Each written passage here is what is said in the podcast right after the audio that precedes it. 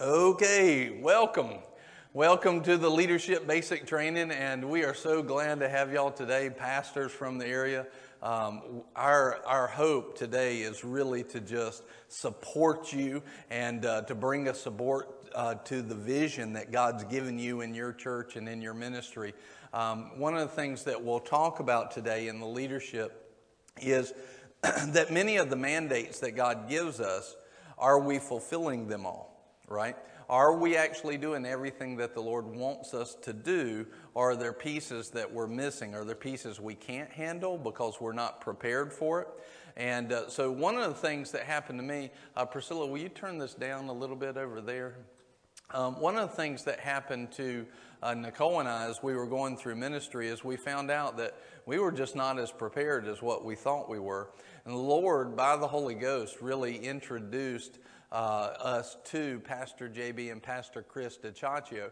And they had been working in terms of leadership for a long time, for almost 20 years now, working out a lot of the bugs and uh, really streamlining some processes that the Bible lays out. And when I saw it, you know, one I, I personally tried to stay away from some of the logistics that reminded me of the corporate world because I didn't really want the corporate world in the church.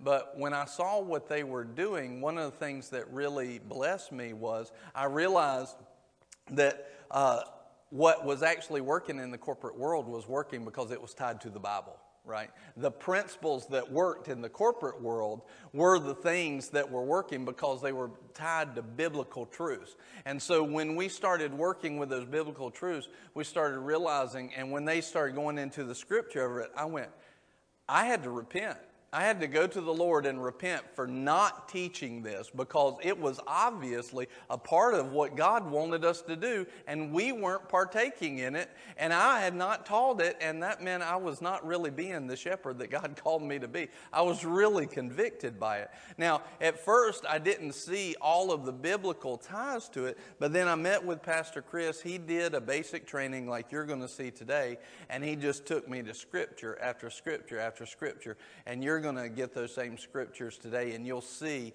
And uh, what we want to do in the leadership basic training is basically paint a big picture that you can be headed, if you decide to use this process, you can be headed in that direction right?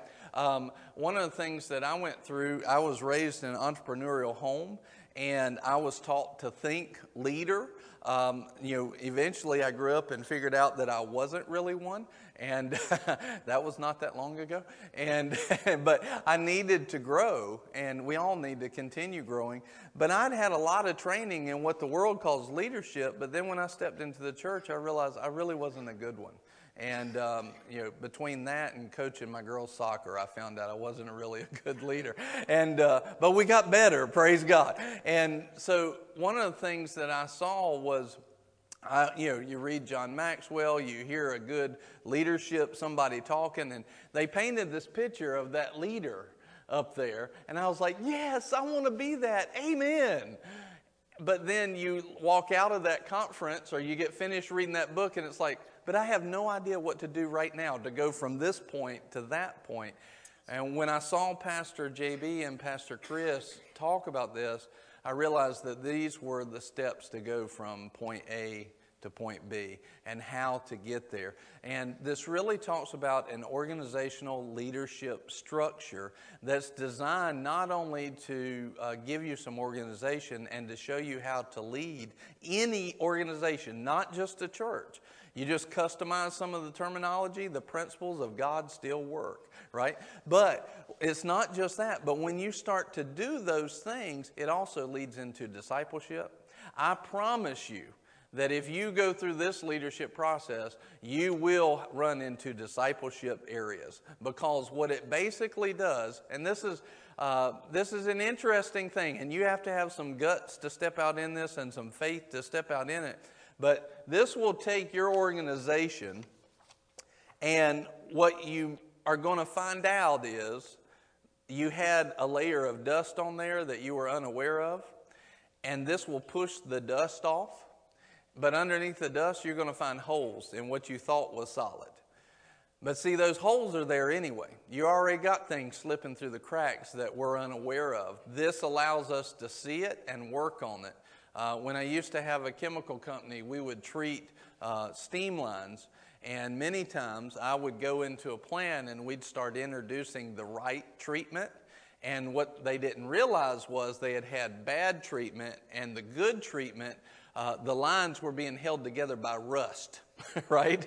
and then all of a sudden you put good treatment in there and you got the pressure of the steam, it started blowing holes and they I'd get the phone call. What did you do to my system? I didn't do anything to your system. Your system was already like that. We just exposed it. Now now we got to do something about it. You were in line for a catastrophe. Now it's at least manageable. Well, this is not ca- catastrophic by any means, but there are holes that we generally have in our organization or in our church that we're unaware of. This helps us push the dust off, clean up those areas, and actually become much more efficient and much more productive with the vision and the mandates that God's given to you.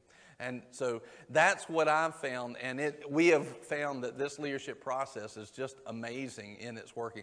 Pastor Daryl's been doing some of it. Pastor Brian's been seeing some of this for quite some time, and uh, it's just really, really beneficial to you. So uh, I want let's jump right in. Father, we just thank you so much for your goodness and your mercy. We praise you. We worship you. Lord, let your will be done in each ministry and each person watching this as it is in heaven. Let it be done on earth. In the name of Jesus Christ, Father, bring about your goodness and your goodwill in every way in Jesus' name. Amen. Amen. Glory to God. Father, we just ask you for the spirit of wisdom and revelation and knowledge. Lord, let our hearts right now be fertile soil for the seed, the eternal seed of the Word, to produce an eternal fruit that will stand and stand even your judgment because we're applying your ways, Lord. Let that fruit begin. Let it be sown, grow, and harvested and kept in your name, in Jesus' name. Amen. Glory to God. So, welcome to the Leadership Basic Training. Um, these handouts that you have in front of you, they are yours to keep. They'll coincide with what we talk about today. Um, I can I can literally teach what we're talking today from anywhere from two hours if I speed talk, and uh, to uh, I just finished teaching on this exact same stuff for over ten hours. So um, we're if you amen a lot and heavy, it will keep it closer to the two. All right. Amen. All right. So if you, amen. if you, uh, if you have any questions, definitely write them down. We will answer all the questions. Uh, hold them till I ask you for them because odds are we're probably going to cover at least a little bit of that question before the end. But, but definitely write them down and you're going to have them. You'll, you'll continue to have questions. This is why we want to have these forums set up once a quarter, is so that people can uh, continue to grow in this process and help. And we just want to be a support to you. We don't want anything from you but for you to be great advancers of the kingdom of God. That's what we want. Not only that, but we want you to be a carrier of the things of God so that if somebody around you needs to know something about leadership, you'll know more about it and you can talk about it with confidence. And uh, so, Pastor Daryl and I had a conversation one time. He said, Brian, I, this, this conversation stuck out in my head. He said, I knew I was called. I knew I had a vision. He said, and I believe that if I would hold up Jesus, if I would lift Jesus up, God would draw all people to me, right? He would draw all people to himself and to the church, and the church would grow. He said, but I've been struggling. And, and my testimony had been, he put it in words that I hadn't put it in yet. Uh, and my, my testimony was the same. And part of that issue is because if we're not prepared to receive the fruit that God wants to send our way and to, to handle it in an efficient and productive manner, uh, manner, why would God send more? Why would He, if we're not prepared by faith, given ourselves to continue to grow, why would He send more? And so Pastor Darrell was saying, something's not working. When we first went and saw Pastor JB and Pastor Chris, he said, he said, I've been missing this. He said, I've avoided it for the same reason I had, for I didn't want to bring corporate into the church, but I realized this is God this is the Word, and the Word will not return void. I need to employ some leadership. I said, Pastor Darrell, that's exactly what I've found too. And uh, it was a piece that I was missing, and I was holding it off on my own accord, but I needed not to do that. And so, anyway, these handouts are yours. Um, one of the things that I'll tell you is that the principles that you'll learn in this leadership process today, they will work on the smallest level, even in homes. We apply, Nicole and I apply these principles with our family.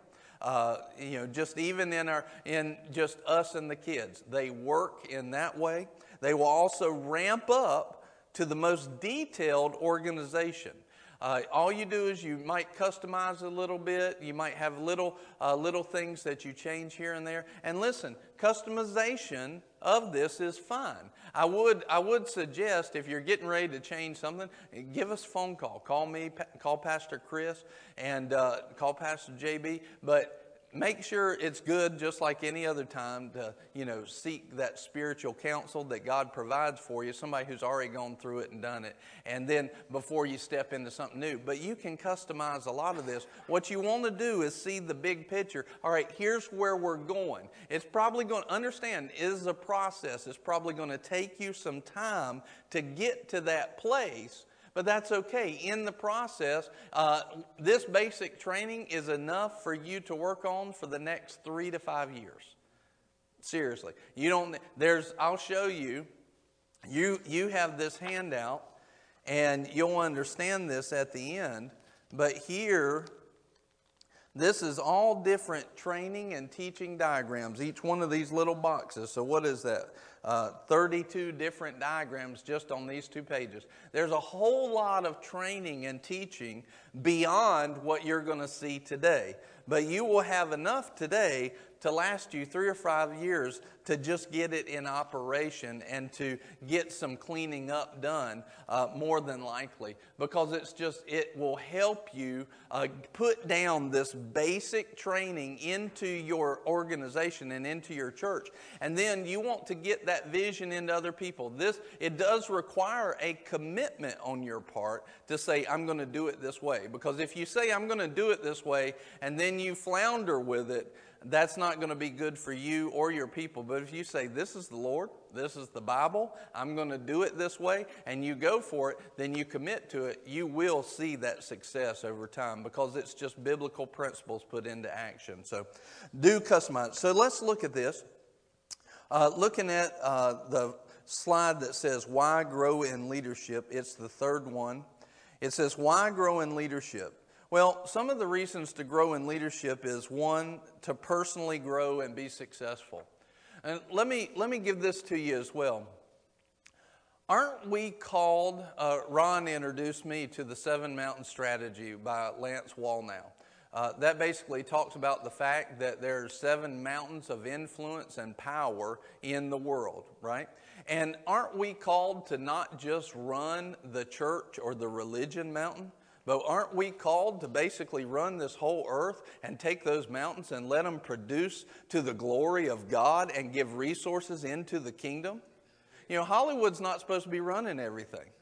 The church is supposed to be overseeing all of this and giving Jesus the power. All right, so if that's the case, then how are we going to teach the people that are sitting in our church that God has given us how are we going to teach them to be the county commissioner that they need to be if they don't know anything about leadership either?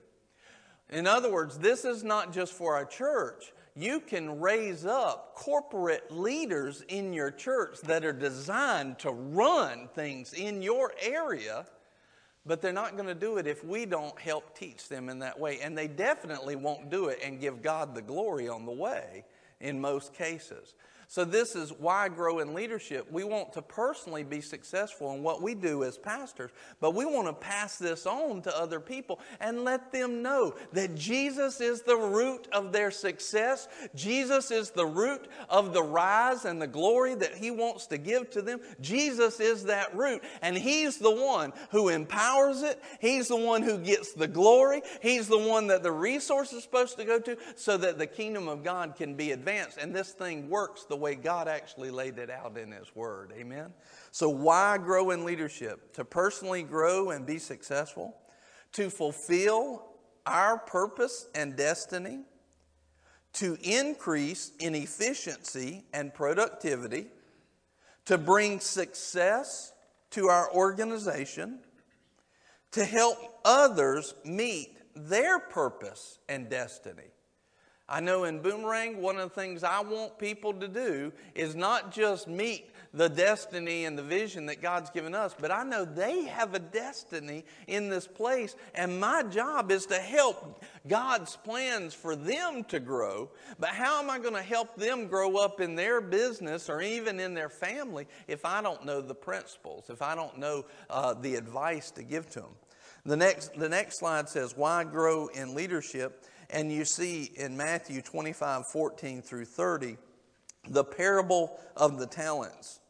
And, and one of the things that we can pull out of that parable is this is that burying our potential does not please God. When we take the ability and we bury it, that's not pleasing to God. He says, evil, wicked, and evil servant, right? We don't want to be that. We want to be well done. Well done, good and faithful servant. So, my question is this Do you have the ability to grow in leadership? Yeah, you're sitting here today. You've got the ability. The Lord asked me this many years ago. He said, he said Brian, uh, to whom much is given, much is required. He said, How much have you been given? And I went, Oh, Jesus, you gave me everything. You gave me you. I've been given Jesus. Then to whom much is given, which he gave me all, how much is required? All. Every bit of me. Every bit. Well, if you have the ability to grow in leadership and help your people grow in leadership, then I don't see it as having any other option but to be the best that God can, uh, can allow me to be as I give myself to the Lord, right? Bearing our potential is not pleasing to God. Two, uh, let's look at this. Uh, it says on this slide, Jesus set the example for increase. In Luke 2:52, you can see it on your slide. It says, "And Jesus kept, he continued, he kept increasing in wisdom and stature, which means maturity, and in favor with God and men." He kept increasing in wisdom and stature and favor with God and men. Now, Paul said this he said, Follow me as I follow Christ. So he gave us by the Holy Spirit that our job is to follow Christ.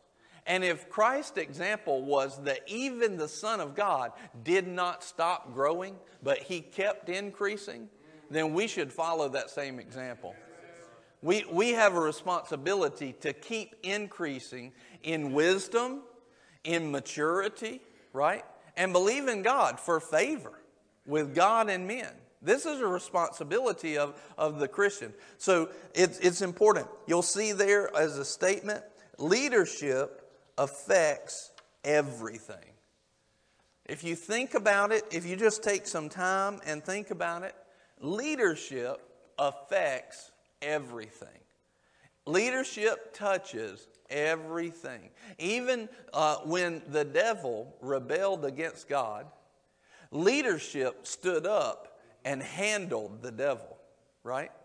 He handled it. Leadership touches everything. It affects everything. It can affect it in a good or a negative way, but good leadership always affects it in a good way.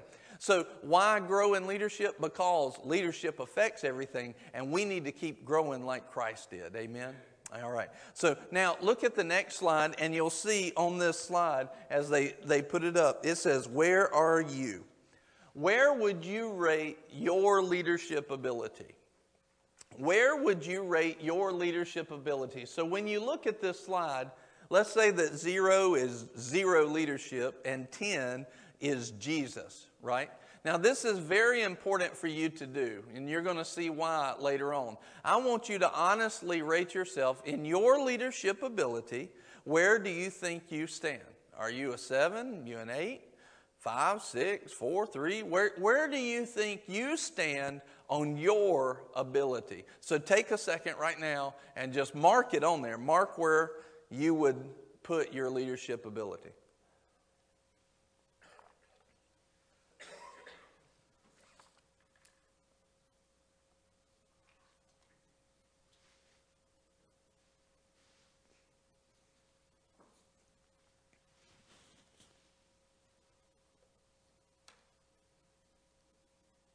All right. Now that you've marked that, does anybody not have it marked? Amen. See, we're in church. Nobody raise their hand. Amen. so, all right. Now, glory to God. Look at this next line the four kinds of leaders. Four kinds of leaders. You have positional, relational, operational, and developmental. You have four different kinds of leaders. So we one of the things that we want to look at is what kind of leader are we? All leaders will generally fall under one of these four categories. It's important to know the difference and also important to know which ones you have a tendency to move towards. All right, so let's look at them. The first one is a positional leader. Now this is a leadership that moves by authority. Uh, they lead by their position and title. Many times they'll say stuff like this It's my way or the highway. Why do it? Because I said so, right? I'm going to tell you, this is how I was raised, right? Is also why I was a bad leader. right? In the end, this is why I was a bad leader. Now, you got to remember, I was not only taught this way, but then I went into the Marine Corps and they like they, you know, stamped it in in metal, you know. It was it was stuck. I had to do some uprooting to get that out of me. And uh, I still have to watch it because if I have a tendency, it probably is this one. Uh, this one is probably the strongest. But you know what? This that one is probably the majority of our leadership in the world. Uh, many people lead that way by positional leadership. Uh, they are the authority. Um, now, the second one is relational. This, this leader moves by love. Uh, that's what they would say. I'm not going to say that their ways are love. It's just they want everyone to love them right? This is one that Nicole, uh, she says, that was me. That was me. Because she wanted everybody happy, right? Even Jesus, who never did anything wrong, he did not make everybody happy, and not everybody loved him. Matter of fact, they killed him, right? It doesn't work. They try to be everyone's friend, right? So you see positional leadership, relational leadership. The third one, operational leader. leader. They're focused on results. They're focused on the bottom line, right? They're trying to meet everybody's needs. They're trying to get it all accomplished. Let's get it accomplished. Did it get done? Good. You know, doesn't matter if we ran over 20 people to get it done. Let's just get it done, right? This is an operational leader, all right? Now, the fourth kind of leader, this is the one we want to be. It's a developmental leader. This is the kind of leader that Jesus was. It deals with replication. Remember, replication is a huge part in the ministry of Jesus. Discipleship, replication, right? Think about this Jesus developed and replicated himself. You know, uh, mostly what we see is in the disciples. He did it, he was this type of leader for three and a half years, and he changed the world. We are still living off the power of a developmental leader that was only here for three years. That's the strength of this kind of leader. This is the kind of leader we want to be one who develops and replicates themselves. All right, now, before we jump in any further, I want us to look at this. Let's look at the next slide, and I want you to see some statements. These statements are very important. Yeah, go ahead. Um, and let's do this. If you do have a question, uh, we want to catch it on the audio. So, oh, there we go. Good. Yeah, uh, in, in, these different kinds of leaders, oftentimes there are two, a pastor and, and co-pastor, yep. uh, who may share two of those uh, types. Yes. Uh, they sometimes, they oftentimes uh, kind of offset each other, and yep. that kind of works, but, but what you want it to come to is that fourth one, though, I guess. Yes, we want to grow to that place where uh, we are operating only really as a developmental leader. And the, the benefits in the other pieces of leadership, like getting results, those will be found as we become developmental and move towards that. Yeah. Good question. Good question. Um, so, if we look at this next one, I want you to look at some uh, statements. Uh, I want you to see here that the first thing, you can't do everything, but you can lead many things. That's very important. You can't do everything. Can you do everything at your church? No. But you can lead many things. It's very important in the leadership process that we're talking about is to start to understand that if you are trying to have if you're going to have to play a part in everything, you're going to very quickly come to the end of your rope. You're going to be burnt out, you're going to be worn out, and you will have no room for growth and what won't be happening? Replication. You won't have it. You can't do everything, but you can lead many things. Now, you're going to see some of these statements that we make, and then you're going to see them show up in Scripture and those principles uh, later on. Now, one of the things that we want to do is it says here, make people more valuable. I'm going to change the way that words because I, I don't want people to think God has already placed a value on you, and that value is the price of His Son. So, what we're really saying is you have a value in productivity and efficiency in the kingdom. And we want to make people more productive and more efficient in kingdom advancement. Right? So, make people more productive and efficient. Here's another statement don't do it alone. Don't do it alone. Hey, Pastor Ken, come on up here. Don't do it alone. So these are some statements to live by. Don't do it alone. Just because you can do it alone, don't. And we're going to talk about some reasons for that, okay? Don't do it alone. Next one, don't do it for them. Don't do it for them. Look at the next one. Don't fix it for them. If all you do is you go in you say, I'll do it, you are not replicating. And you are immediately limiting the whole work of the ministry to what you have the ability to do. You have boiled your whole ministry down to the number of hours you have in the day. That is not replication. That is not a developmental leader. And you are not multiplying now. You're just trading hours for hours. That's it. Don't do it for them. Don't fix it for them. In other words, uh, just because you can go fix it doesn't mean you should. Now, if you're right in the middle of service and nobody else knows how to do it but you, that's fine. But at some point, you've got to stop and you've got to teach. You're going to see this coach, teach, train, and mentor. Don't do your best, do what it takes. Now, the reason we say this is this because most people, particularly in America right now, they think their best, their best, there's always a limit on it. And we've got to see that God is always leading us to triumph, which is what the Word says, and that if He's leading us to triumph, then He will give us what we need to get to the end of it and get to the triumph, get to the victory. I'm going to do what it takes to get to that, right? That means I truly want them to do their best, right? But what when you say don't do your best, many people in today think, well, I can do this, when truthfully, they, ha- they can do so much more. God has designed people to do so much more than what the limit in their mind, the ceiling in their mind says is their best, right? I remember when I was, I used to do uh, uh, run track and field when I was young, and then somehow they asked me to do the long jump. And uh, I wasn't very good at it, never done it before, but I'd go and I'd run as fast as I can and jump, right? There's something about it when we give our all, when we give everything. And uh, one day I was at a meet, and if you did good, you went to the state uh, final or whatever.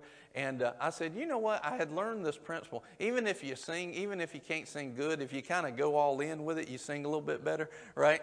Well, some people. And, uh, and so, but there, if you if you'll go all in, most time, even like if you think about when people are maybe skiing or snowboarding or something like that, if they'll actually get into that lean, then they'll actually do better than if they just barely gave themselves to it. Then they're going to fall down. There's so many things like that. Isn't faith like that? Isn't everything with God? Give me everything you got. Uh, something along these lines. Uh, do everything as unto the Lord, right? It's the way of God. And so, one of, one of the things that we see is we don't want to do just what's our best, we want to do whatever it takes. So that day I was on the track and field, I go running down, I'm like, I'm going to give it my all. And I was scared to give it my all because I was thought I might hit my tail, you know. I, I, might I might lay out flat, you know, if I go. And I was like, I'm just going to do it. I'm going to do it once and see how it ends up, right? Man, I gave it my all. Like I set records that day because I gave it my all, right? This is what can happen if we'll do it. And we've got to raise, are we called uh, to raise up people who are constantly moved by their flesh and the limits of their flesh? Or are they supposed to be moved by the unlimited power of God? That's what we got. And so we don't want to tell people, you know, just do your best because they've been trained from the time they could understand English and even before that their best is not the unlimited power of God. They've been trained that their best is all they can do. But see, we have, an, we have a God who will take two mites and make it the most, right? This is who God is. So we're not just going to give our best, what we think our best is. We're going to do what it takes, right? Don't, don't do your best, do what it takes. All right, here's another one. Repetition is the motor of learning. Repetition is the motor of learning. Repetition is the motor of learning. Repetition is the motor of learning. repetition, it's amazing how we've already learned that statement just by repetition. There's something that happens, it's, it's interesting because we will go into, we'll graduate from high school and all of a sudden, we think that we don't need repetition anymore. We don't think we need to hear it again. But how did we learn our ABCs? We sang the song over and over and over again. How do we learn the multiplication tables? One times one is one. One times two is two. One times three is three. Every time I do that, I really hope I don't mess that up when I do those. anyway, so, but how did we learn? Why is it that just because we graduated high school or graduated college, all of a sudden we, we don't we think we, we're bigger than repetition now.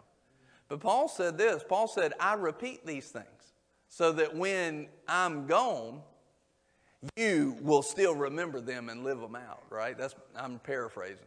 But he says, I repeat them to you. It's God to repeat. Didn't he say, meditate on this word day and night, and then you will make your way successful?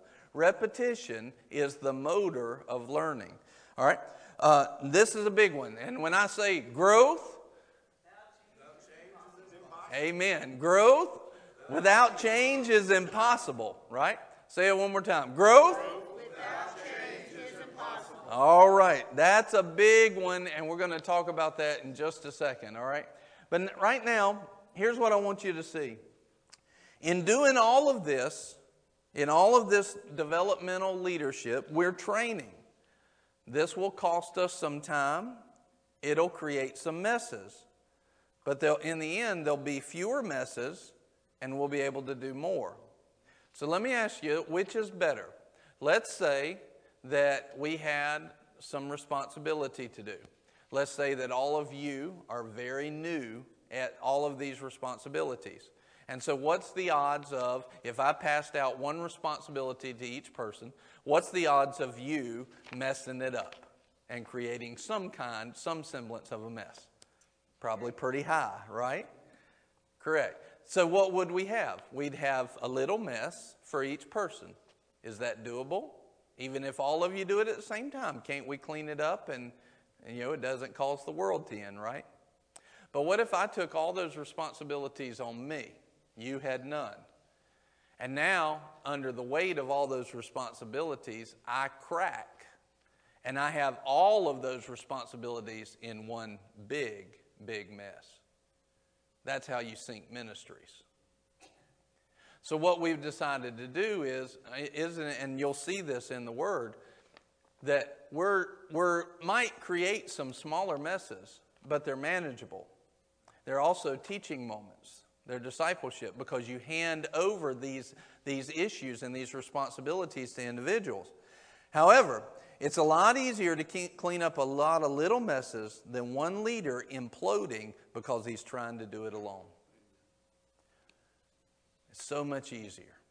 So much easier. And so that's what we're doing. Let's talk about process. So uh, as, we're, as we're doing this, I want to, uh, you'll see in front of you a little sheet of paper that has a whole bunch of numbers on it. Everybody hold that up when you got it.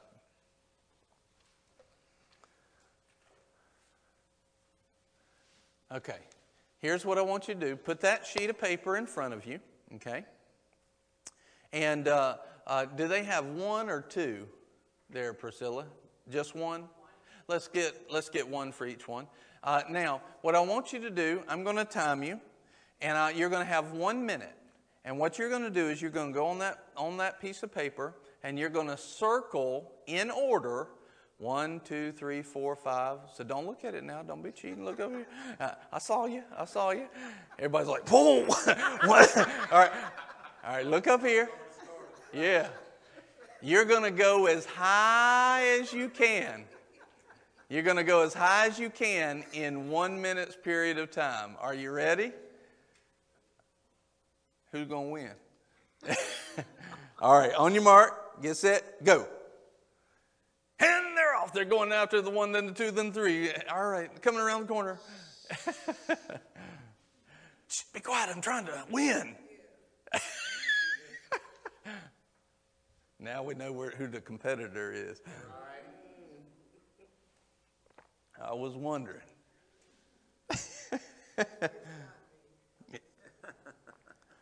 Thirty seconds. 30 seconds.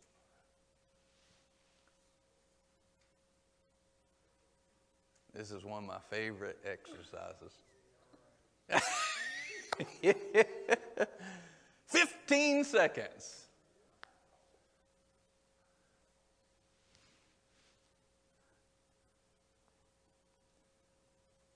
Five, four, three, two, one.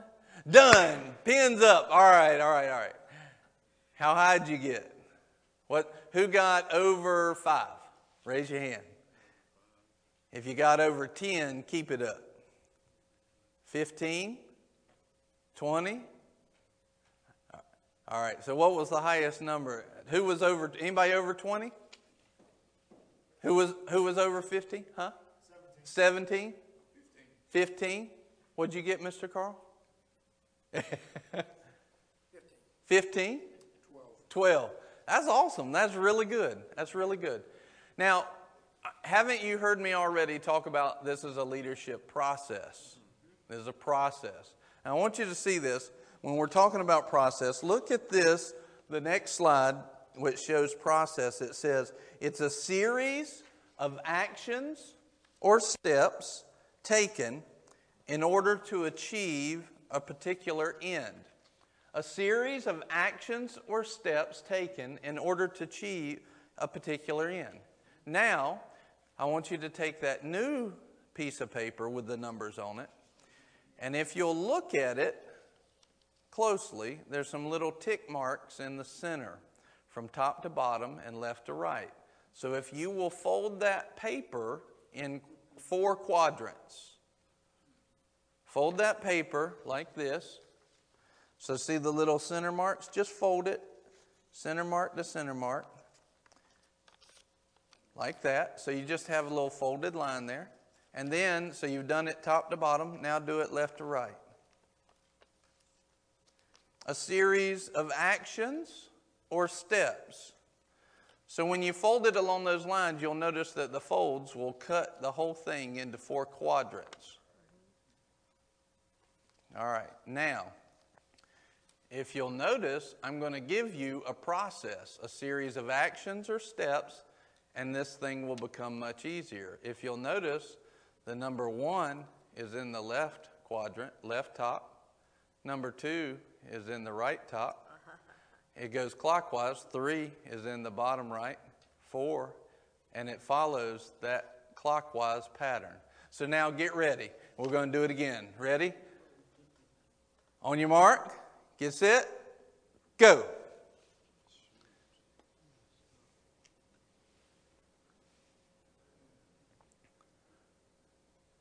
So each number that comes up next will be in the next quadrant clockwise.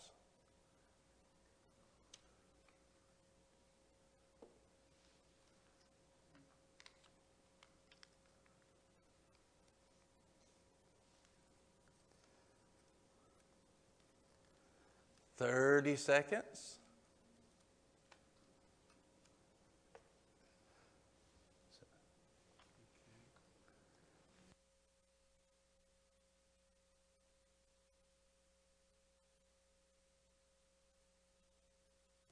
15 seconds. 10, 9, 8, 7, 6, 5, 4, 3, 2, 1. All right, good job. Awesome. All right, now, who got higher than they got last time? Amen. Most everybody got higher. Why? Because there was a series of steps and actions taken in a process. When you understand that there's a process behind something, then you can become more efficient and more productive. How high? How many got over 20 this time? How many? 25, 30, 35. How many did you have? 34. So we're looking at almost doubling the number. He started, or did he cheat? Oh, you should have flagged him earlier. I'd have called him. I'm, I'm, I'm sorry about that. but see, when you understand, yeah, line is the next class. That'll be the next form, all right? So you'll see that when we have a process, we can become more efficient and more productive. But it's, we have to be given to that process. If we don't see the process or we're not given to the process, then we will, can be very ineffective, inefficient, and unproductive. So, a process is very, very important. We need to understand those processes. So, now let's look at this. Remember what I said growth? All right, let's try it again. Growth? Without change is impossible. Amen. That's good because you want to get this in your mind. Let's look at this stair step slide. It says change is a necessity. When you look at this slide on the bottom left, this is you today. In the top right, you have your destiny. This is the plan. He knew the plans He had for you. You want to partner with God and reach that destiny. You want to get to that place. But you'll notice that, listen, if you don't grow, and move in God's plan, you are never going to hit your destiny. You're never going to hit it. But you'll notice, if you look at the next slide, that every time that we'll reach a new level, it kind of plateaus there for a while. But then all of a sudden, if you don't change, you're not going to grow. You are not going to have growth in your church without change. Man, are we seeing that ever today? Because churches have not changed. We've plateaued, and everybody's like, why aren't people coming to my church? Then all of a sudden they're going, well, what can I do to attract them? Now we're going about it completely opposite of the Bible. We're not trying to attract the worldly things. We're, we're giving them Jesus, and they're deciding to serve Him and be strong, mature believers. But because we didn't change, in our own personal lives and as leaders of the church, we tried to circumvent the process that God had. We've got to realize that we are not going to grow without change. That doesn't mean that we change the message. It means we've got to change personally. We've got to grow personally. We've got to continue to increase in wisdom and maturity with God. We've got to say, Lord, all right, this is what you were doing. You know, a lot of people today, they have words up on the screen, but it wasn't always like that. I grew up, we always had hymnals, right? Before the, guess what? They didn't always have hymnals. Hymnals were a change, right? And they grew some with that environment. But it, we have to say, what are the things you want me to change so that we can continue to grow, Father? Growth without change is impossible. At each step, if you look at this, we have to see in order to get to our destiny, we have to have growth. And in order to move into that growth, we have to have change. We must have change. Now, you can write this down. There are three different types of people. If you don't understand this, this is going to make the leadership process very difficult and church as well. Three different types of people. Number one, those who resist change. That's the majority. I know y'all know that. I know you try to lead people to change the way they've been doing, like, all right, you just actually need to go to the Bible first. Not, not, you know, Sister Suzuki. You don't stop asking her, who's all tied up in the world, don't know Jesus, about how to live your life. You got to go to the Bible. But they've been going to Sister Suzuki for so long, that requires change on their part. They don't want change. They resist change. This is, and we have to become the kind of people that we are not also, as leaders, resisting change, or else we're going to become the kind of people who don't grow. And we will then teach our congregations how to not grow too. Because they're only going to do what they see us do. It is a rare individual that will grow beyond their leader. I mean, a rare individual. They are going to grow as you grow. And that means that if you don't change, they're not going to change. They, I mean, think about it. How many, how many of us know you want to change the color of the carpet? Whoo! You want to talk about a fight? You want to talk about a fight? That's the way a lot of churches have been, have been taught instead of teaching their people to accept change and grow with it. I had somebody just last night, they said, How are you so patient? I was like, Well, just practice, you know. They were watching. I had learned how to flow with the things of God and trust the Lord, but it took some practice to change and be willing to change even in step and, and you know, have this beautiful dance with the Father and the Holy Spirit showing me exactly how to weave our way through all the pitfalls and all the traps that the enemy, and we just get to the other side with a smile on our face so gracefully, full of grace because we're willing to change. I don't have to go in a direct route. I just have to say, oh, we got blown over here by the Holy Ghost. He's got some kind of plan. He's ordering my steps. I change with him. Amen. So the second kind of person is one who tolerates change. Okay, I'll change. if you insist. Yeah. They're not necessarily happy about it, but they tolerate it. We want to be the third kind, which is we embrace change. We embrace it. Now, you notice I'm not talking compromise. You don't compromise the Word of God or the preaching of God. But there are things that God will tell us to change with, that He'll move us to different change. And one of the biggest thing is us changing ourselves and growing ourselves up and teaching other people to grow with it. How would anybody grow in discipleship? I mean, how would they grow at all if they never gave themselves to change? They would still be baby Christians. But the word says you should be meat. You should have already given yourself to change, Christian.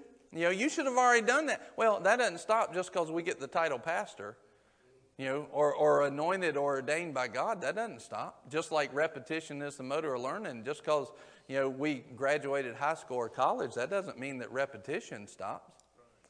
We have to continue to grow and continue to change. And we, as leaders, we have to lead that. We must lead that, or else our people will never step into it. And what we'll have is a whole bunch of baby Christians who are irritating the mess out of you. And that's not where we're supposed to be. We're, they're actually supposed to be, they're supposed to do the work of the ministry. Well, Pastor, how come you ain't gone to the hospital yet to see such and such? How come you ain't gone?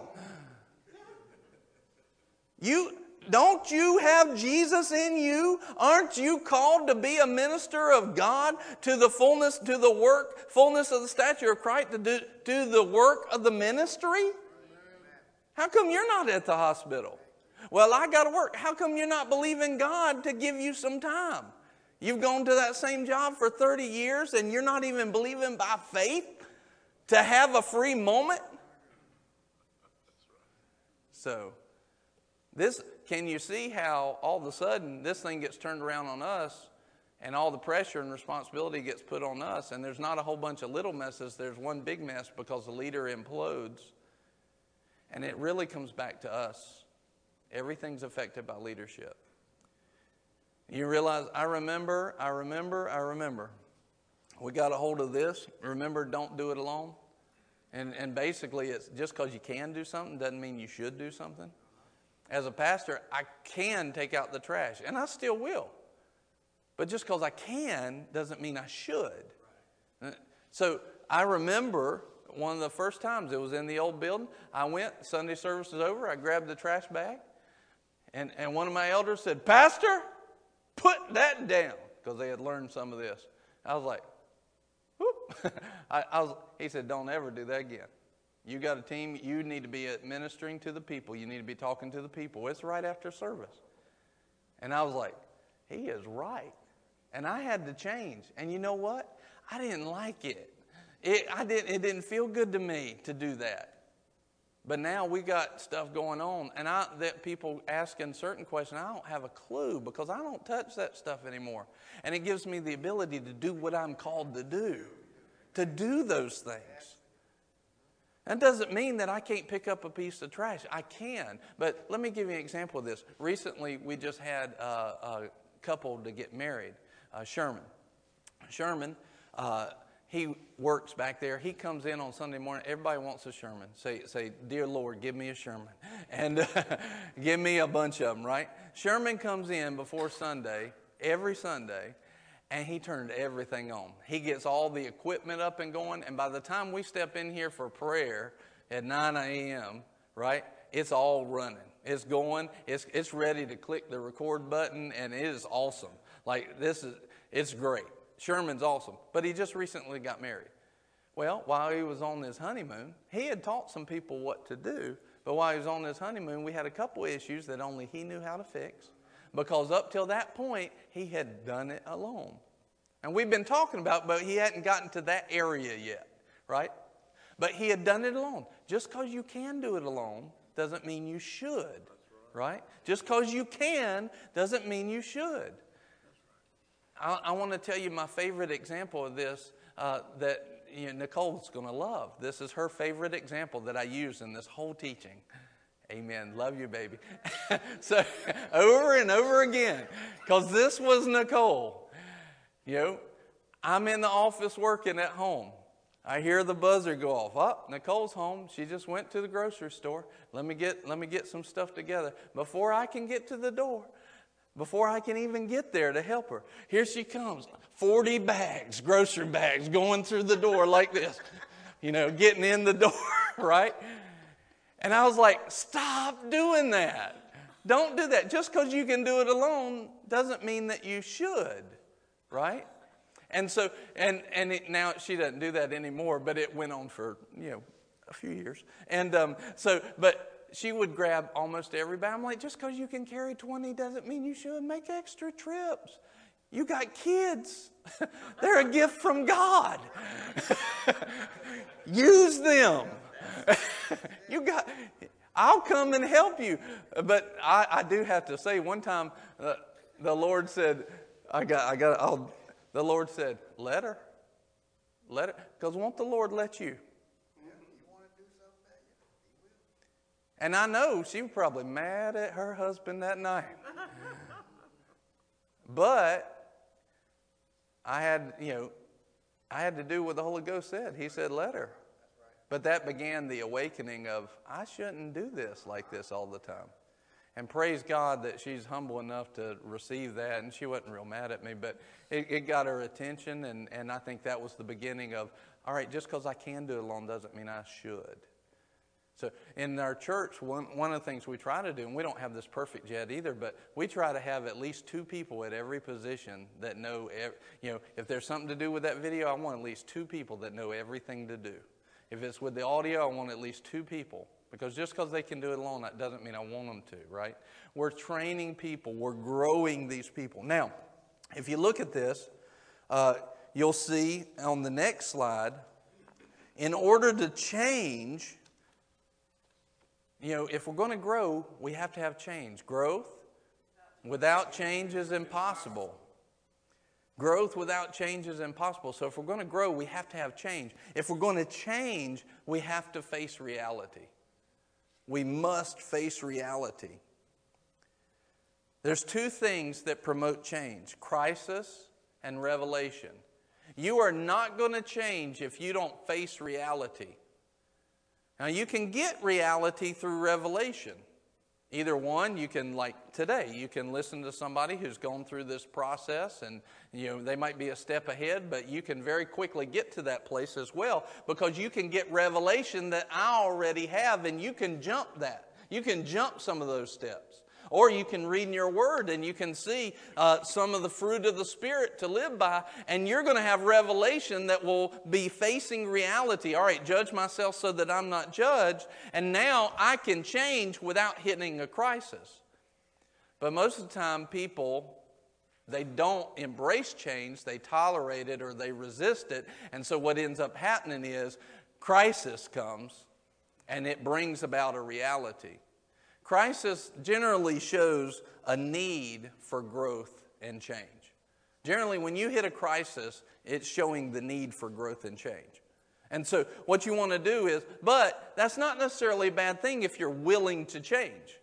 All right, we have a crisis, we have an issue, we have a problem. How do I get to the change that I need? How do I get to the growth? At least you can let a crisis say, hey, there's something going on. For example, the disciples in the boat, the storm comes up. Jesus comes out on there. I mean, they were scared for their lives. Think about how cruel and heartless it sounded in our environment, in our American society today. Why didn't you have any more faith? Don't you know their flesh was going, because we were going to die, Jesus. Because they were scared for their life. But see, they can do one, one of two things at this. They can either humble themselves and say, Why did he ask that question? And say, Obviously, I've hit a crisis point. I have some revelation because I've got somebody with me that understands something bigger than I do. I can either get some revelation here, or the next time on the boat, I will die because Jesus isn't with me. So if we will face the revelation or we'll face the crisis and we'll decide to change, we can say, maybe I can get my faith to a higher level. Maybe I can walk this thing out. Growth without change is impossible, but we don't change without facing reality. That means we can't just look at numbers in the chairs or, or do we have a good deposit on Sunday and say that's success. We got to face reality or else we will very quickly stale, get stale and stagnant, and then we'll wonder how did we get here? Because we didn't face reality. All right, so now looking at the next slide, in order to face reality, one of the things that we want to look at is that I and P equals O. This is issues and problems equals opportunity. Issues and problems equals opportunity. Now, this is a verse that we're looking at uh, 2 Corinthians 2.14. You can write that down. 2 Corinthians 2.14. It says this. It says, But thanks be unto God, who always leads us in triumph in Christ. In the King James, it says, who always causes us to triumph in Christ uh, who always leads us in triumph in Christ and manifests through us the sweet aroma of the knowledge of Him in every place. Man, there's so many absolutes in that verse. Thanks be unto God who always leads me in triumph in Christ. Triumph. And manifests, He brings it into a reality. The knowledge of Him in every place. Right? This is a great verse. At- At what point is God ever leading you to defeat? Never. It's a promise. Now, the question is do we take him by the hand? Because he leads us to triumph in Christ. So, are we taking Jesus by the hand? So, that victory is then in our hands to either follow his lead or not. But then you also have uh, 1 Corinthians 10 13, where it says, No temptation is given unto man. That, in other words, man is capable in every situation God- because God is faithful and God will provide a way of escape also.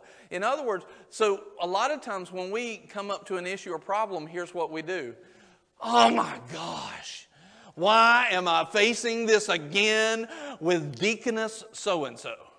I thought we had gotten this behind us. Oh my goodness, I am so tired of hitting this problem, right? And so the issue and problem will come up, and we'll be frustrated more than we will be thanks unto God, who's always leading us to triumph. But see, when we start to let those words become a reality to us, then we realize that if I'm facing an issue or problem, I'm facing a temptation to lose my faith or to lose my witness, right? I'm, that's every situation. If I'm facing a situation, God is faithful and He will provide the way of escape. But it's not just neutral escape, this is the victory, this is the triumph. So, in other words, I can hit an issue or a problem and I'm not faced by it anymore because I know it, it's going to be okay. You know, it's the same thing with the disciples in the boat right they, they you have you have the same situation but you have two different people in that boat one is fearing for their life and the other is bringing peace to the storm because one had their focus on the issue and problem and the other had their focus on the opportunity and the word from the lord let us go to the other side so, how you approach issues and problems has everything to do with whether or not you move them into opportunities or not, or move them into triumph, right? So, this, this comes back to are we living by this word or not? So, when we start putting on that kind of hope, a joyful, confident expectation in Christ, we can move into an issue and problem, and all of a sudden we got opportunities popping up everywhere opportunities to change, opportunities to grow, opportunities to get more efficient, more productive. But it, it all comes back down to what's the leader doing? What does he believe? Like, I could just get up here and say that, but it's different when you know I believe it. You know, you can feel I believe what I'm telling you, and I've watched this play out. But if I just got up here and I talked you through it, you'd be like, well, he didn't really believe it. And, and you go into Romans 10, and it says faith comes by hearing, and hearing by the word. Well, the context of that is the word preached, right? The context is the word preached. In other words, here's the other thing is faith a mental understanding, or is it something spiritual? Faith is spiritual. So faith doesn't come by you getting a mental understanding. This is these things are spiritually discerned, not mentally discerned. It doesn't come. So now what we're talking about is the person that gets up in front, you pastors, you get up in front and you start preaching by the faith that is yours, that you have made yours. God is always leading me to triumph then all of a sudden you release and impart the spiritual faith that believes that to be true. And now you've got a whole congregation that starts to believe issues and problems equal opportunities, not problems and issues. Right? And now, what happens when you have the mess on Sunday morning and they don't know what's going wrong with the, with the computer? You don't have people melting down you have people that are stepping up. Oh, this is going to be all right. Look how God will work this. Look at what God will do. And, but it starts with us. It starts with us. We've, we've got to step up into that place. We've got to know that. So, issues and problems don't equal issues and problems, they equal opportunity. No matter how you cut it, it's going to help us get better, more efficient, more productive. And even it's like when I told you that this process, this leadership process, pushes the dust off and it exposes the holes. Well, now you've got, you've got to think about this. Up till this point, where you didn't see the holes, there was a glass ceiling. But when we revealed the holes, we shattered the ceiling and we opened up your potential for growth. You see that? So we got to stop looking at them as being issues and problems. This is how we're going to grow because we're going to get some of these things in line. We're going to become more efficient. We're going to become more productive in our leadership. Amen. Amen. Amen. So let's look at the next one. Would y'all like to take a break? Let's do that. Let's take five minute break. Uh, put that slide, the main slide up. Let's take five minutes. Come right back.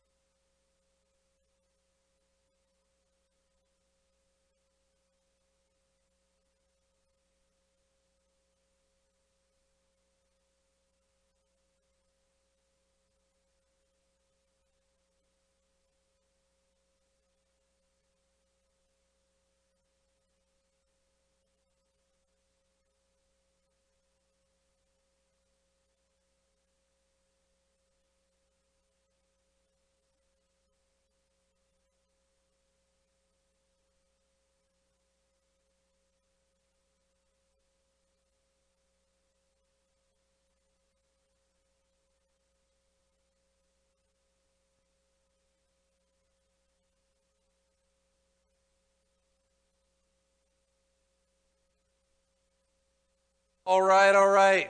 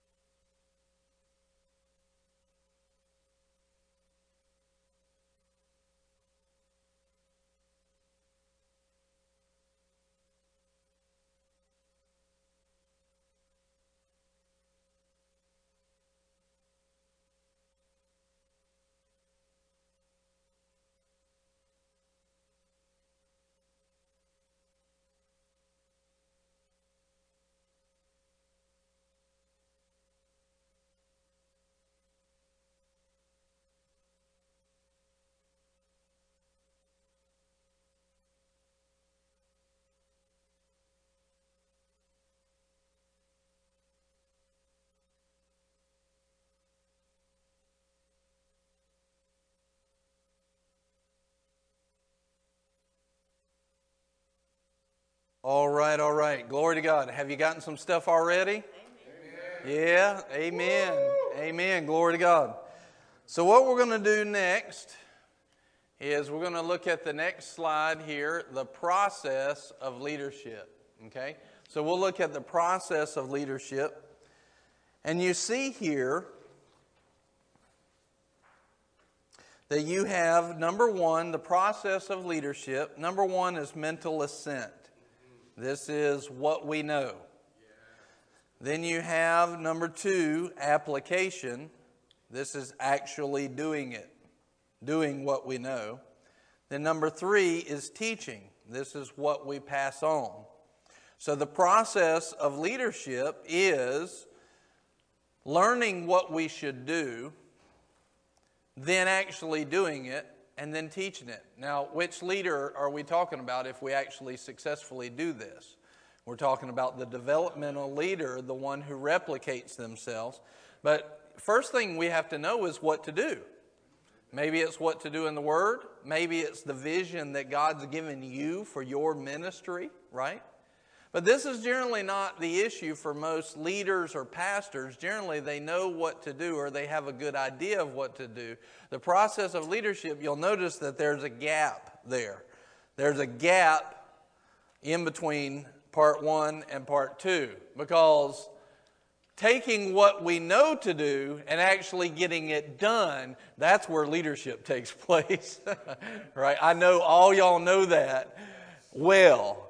All right, hey guys, we actually need to forgive the person in the seat next to you on Sunday morning. I need for you to come in here with some expectation. Like, oh yeah, we heard you say that last week, Pastor.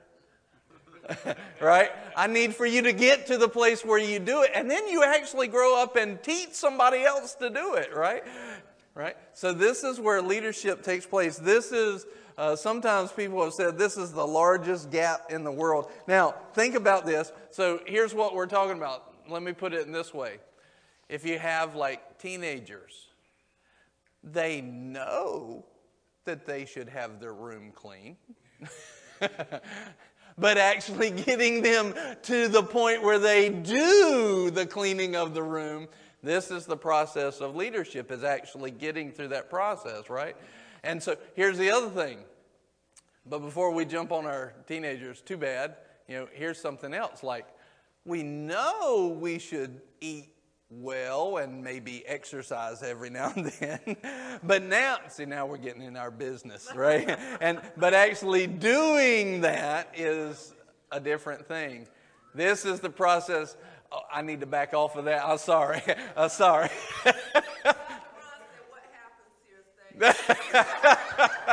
he said, What happens here stays here.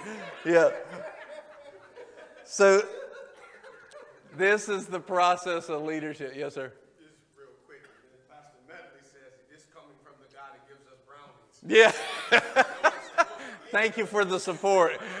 He goes, This coming from the guy who brought dessert in and brownies. Actually, that was Priscilla. I didn't do that. Yeah. yeah. Amen. So this is this is what we need to do and this is the process of leadership. Don't you have some people in your church that you know should be doing more? It's our job to move them from what they even know they should be doing to the point of actually doing it, but not even stopping there, but getting to the place where they duplicate themselves, where they develop others. We're not the only ones called to develop others, we're to teach developmental leaders that will then replicate themselves. They won't be positional leaders, right? They won't be all the other leaders. They'll be developmental leaders like Jesus was, and they will duplicate and replicate themselves. What if you have replication, you know, kind of happening downstream and you're not touching it at all? This is church discipleship. This is discipleship. It, you need the mic or just one? Okay.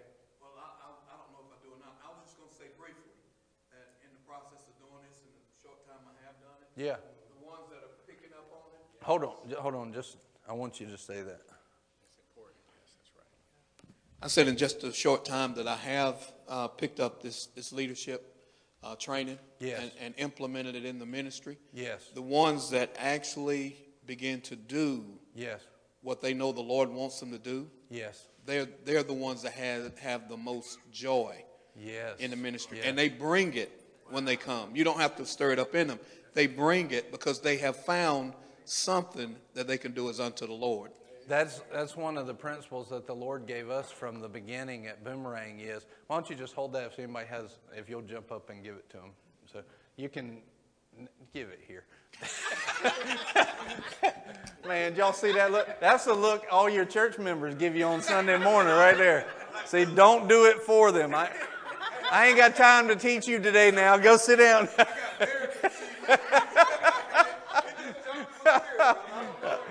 oh, man. Thanks for the help, Pastor Daryl. um, that's one of the things that we really started boomerang on. One of the statements that the Lord gave us from the beginning was find your joy again and really live. That was one of our statements. But then the Lord very quickly asked me this Can anybody be in actual joy if they're not doing the things God asked them to do? They might be in happiness, but it's not true joy because they're not fulfilling what God's planted on the inside of them to be. So if I'm not serving the king and advancing the kingdom and being who God's, I'm not going to have the joy. But if I'll do those things, I'll step into some joy. And our people are missing joy because they're not being who God's called them to be. Honestly, because we haven't been the leaders we're called to be. Honestly. I, I needed to face that reality because I needed to change in order for me to grow. And when I did, I found that the Lord was right there with me. I didn't have everything I needed, but if I gave Him what I had, He would bring the rest and He would complement everything I needed and bring in the rest. Amen? All right. So, this is what we're doing as leaders. Uh, we need to be about closing this gap. We need to be about the process of taking what we know to do learning more things that we should do, adding to that list, but then actually getting people to the place where they're doing that. But then not only that, but they're teaching others, they're replicating. So a leader's job here is to recognize what needs to happen, prioritize what needs to happen, and then mobilize people to do it, right? So we recognize and we prioritize. That's in the what we know, right? We learn what we know, and then we seek the wisdom of God and bring in what we know. And then we want to move into mobilization. This is what leadership does. Now, what I'm, we're giving, especially here at the beginning, is a lot of foundational elements that in the end it's going to all draw together and you'll see the big picture of how to do this. All right? So, the process of leadership is closing that gap. The process of leadership is closing that gap. Now, I want you to look at this slide here where you see on the side the steps one through seven. And I want you to see uh, that we always need to be thinking about closing this gap. And this is where leadership actually happens. We need to get to mobilization and then replication. We need to get to that place. Now, if you look at this, you'll see we see the goal. Here's the steps in it. We see the goal, we face reality, crisis by either crisis or revelation. We recognize, prioritize, and mobilize the team. We take issues and problems and turn them into opportunities. This is what happens when we mobilize. We apply, we have application of those things, and then we teach what we applied. That's the process of leadership. It's the steps that we will move through. Now, you'll see that this, that's the process of leadership. You'll see that we get to that place through some other processes that we break down. The next slide being the Proverbs process. In the Proverbs process, Isaiah 11 2, and the Spirit of the Lord shall rest upon him, the Spirit of wisdom and understanding, the Spirit of counsel and might and the spirit of knowledge and of the fear of the Lord. Now, underline uh, these specific ones because this is the know. This is the know how. So you'll look at the next slide and you'll see the Proverbs process, and you'll see in the first column on the left, Isaiah 11, 2, and you'll see there that it says, This is empowered. We're empowered by God with the spirit of wisdom and revelation and knowledge. Never do I need to go into the meeting only bringing my own logic and my own experience. I need the empowerment of God. I can go, look, if I go in and try to solve something and I'm not drawing on the empowerment of God, I, that's the answer. That's the eternal. I, everything I come up with just out of my logic and experience and man's ways, it's all going to fade away. It's subject to change, right?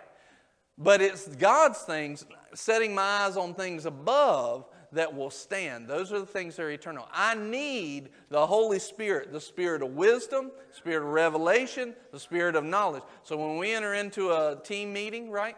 Uh, we sit down. One of the first things you heard me pray it today. Lord, bring to us the spirit of wisdom, revelation, and knowledge. We need your supernatural, heavenly wisdom, understanding, and knowledge. We need to see the things you see.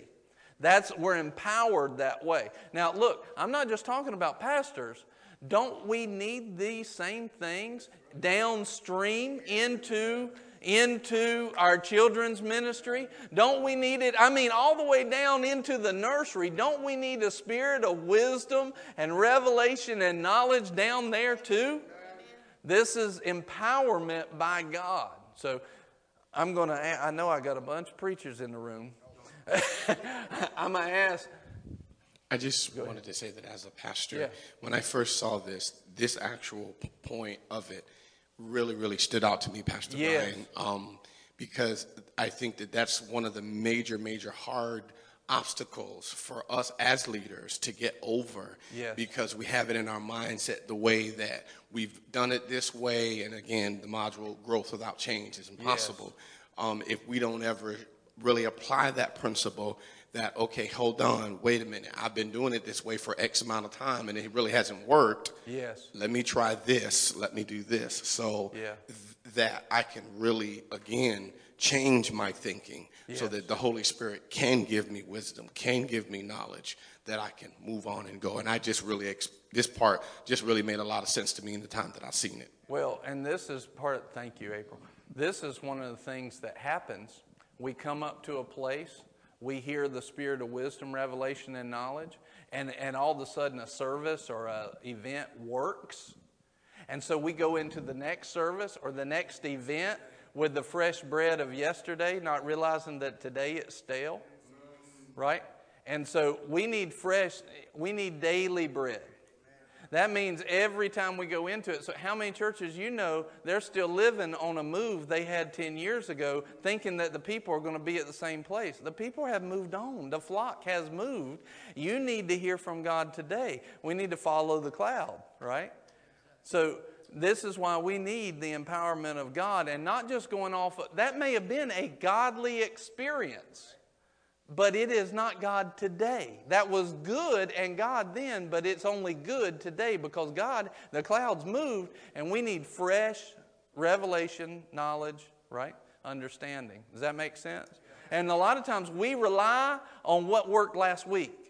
And last week ain't good enough. God's got something bigger and better for you today. The steps of the righteous get brighter and brighter. Amen? Y'all pulling some preach out. Yeah, yeah, amen. So, in this Proverbs process, you see that you're going to look at these columns. Let's look at this slide here. And you see empowered in uh, Isaiah 11, 2. You see that column says empowered. Then you see the fruit. And then you see the how. And then you see the leader's work and the team's work. Okay? You see the fruit, the how, the leader's work, and the team's work.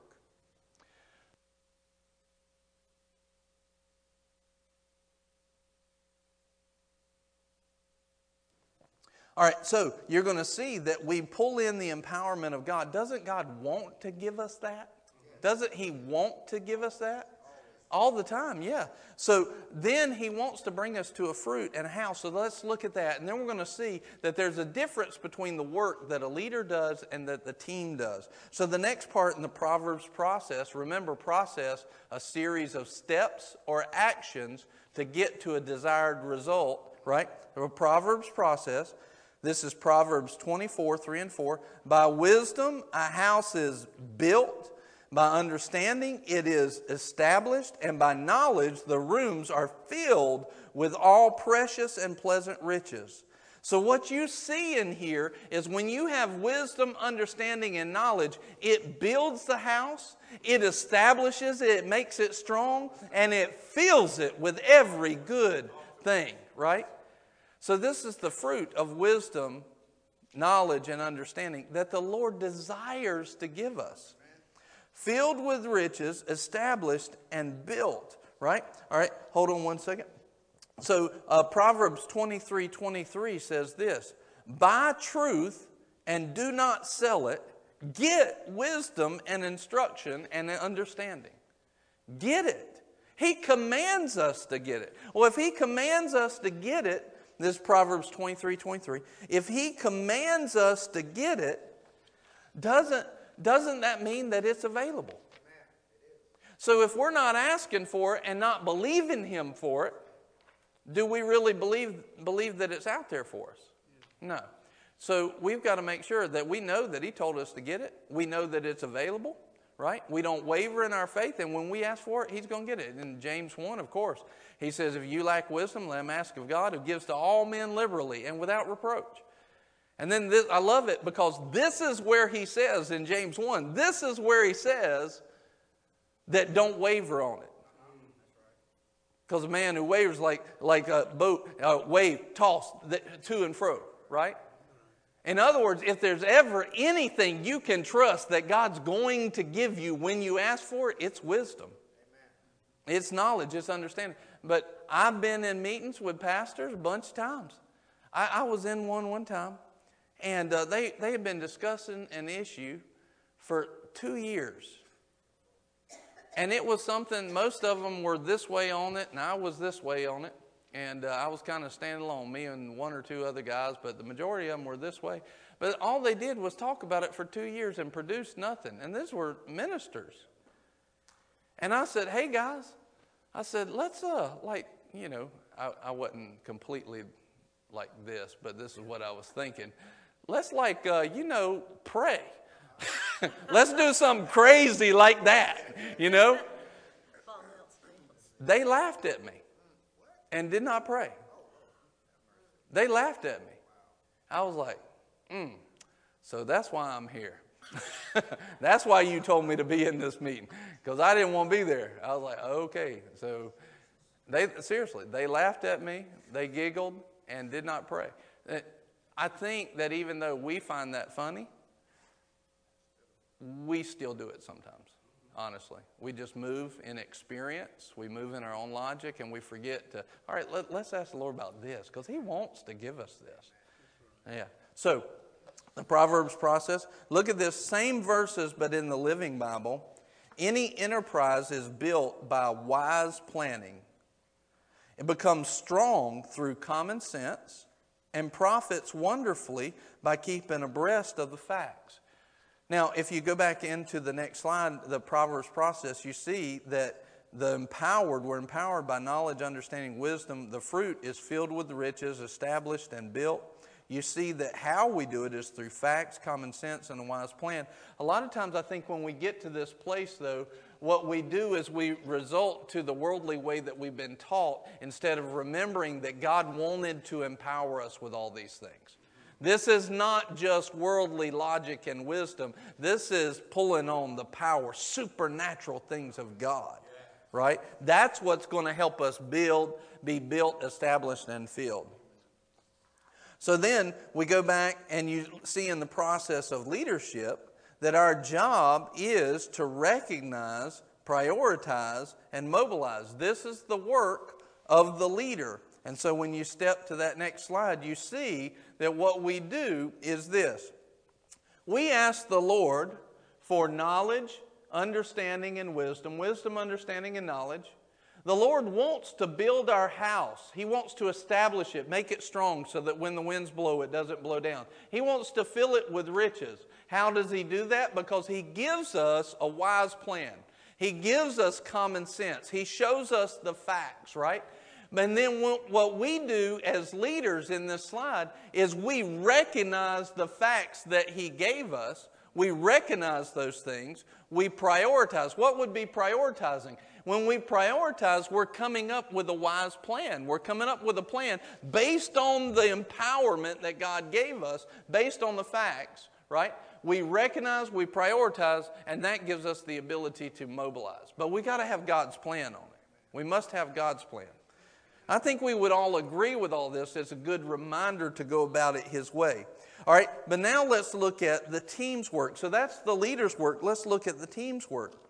You'll notice on, on that process of leadership, we recognize, prioritize, and mobilize, but they will then take issues and problems and turn them into opportunities. Remember, when we're moving towards growth, we must what?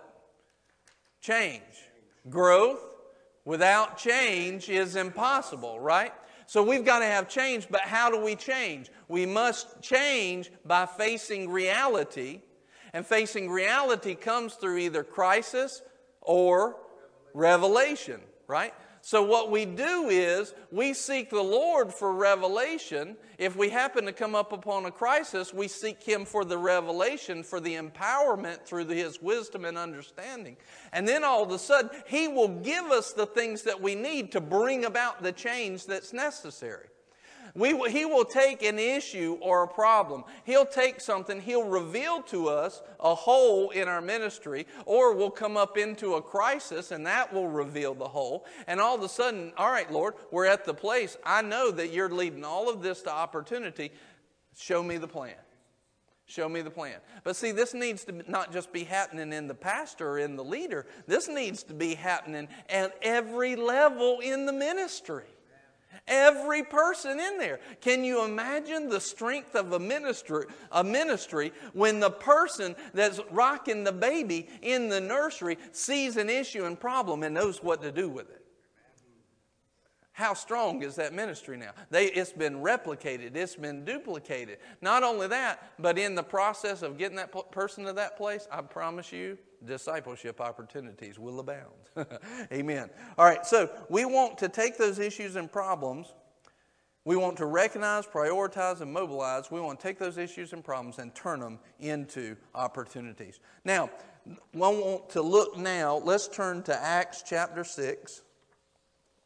This is one of my favorite parts of this. So, we want to look at this slide, we'll be on it for a little bit, and it is the need for teams. I want to show you that it is imperative for you to have teams in your ministry. It is biblical. It's Jesus, y'all, for you to have teams. it's Jesus, right? For you to have teams. And it doesn't matter what size it is, what size organization it is, you want to start the process and getting people to think like that at the beginning of it, no matter what size it is. You need teams. And let's look at it from a biblical uh, perspective. Acts chapter 6, verse 1 through 7 says, Now at this time the disciples were increasing in number. A complaint arose on the part of Hellenistic Jews against the native Hebrews because their widows were being overlooked in the daily serving of food. So the twelve summoned the congregation of the disciples and said, It's not desirable for us to neglect the Word of God in order to serve tables. So, what do you have? You've got an issue and a problem. And when you break down issues and problems, a lot of times there's an issue that's existing that leads to the problem, that leads to the crisis, so to speak. The issue was at this point, they were kind of trying to do everything. It, they weren't able to do everything. That was the issue. Then the problem rose in the complaints. Now, they have a choice. Is this an issue and a problem, or is it an opportunity? This is an opportunity. Lord, what do you want us to do? So they seek the Lord. They, they hear this from the Lord. Hey, we're not supposed to leave the Word of God.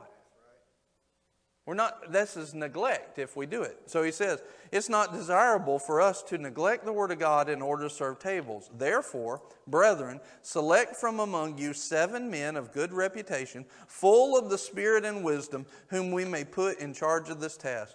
Just a side note, these people were put in charge of wiping tables and overseeing it, and they need to be full of the Holy Ghost. We don't need leaders that aren't full of the Holy Ghost. We need leaders that are full of the Holy Ghost. I know all y'all know that. Uh, But we need it. And I want to remind you because it's easy to put somebody in there because you have a need, but we need to make sure that we stay biblical in order to carry out the mandates God's given us. All right. So he says, full of the Holy Spirit and wisdom. They need to have some wisdom, whom we may put in charge of this task. But we will devote ourselves to prayer and to the ministry of the word. The statement found approval with the whole congregation, and they chose Stephen, a man full of faith and of the Holy Spirit, and, of, and Philip, uh, and all these guys. Amen. Verse 6 And these they brought before the apostles, and after praying, they laid hands on them. Now, a lot of times people see right here that it was, they take this and kind of look at it as congregational vote.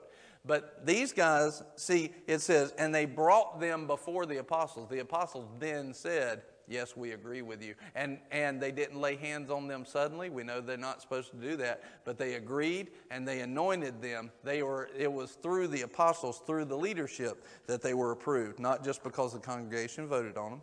And the word of God kept on spreading. What was the opportunity now? The word kept on spreading, and the number of disciples continued to increase greatly in Jerusalem, and a great many of the priests were becoming obedient to the faith. So they had an issue, they had a problem, but they turned it into opportunity. Why? Because they pulled on the wisdom of God, right? And they continued. Here's, here's what I want you to see out of this the biggest thing right here.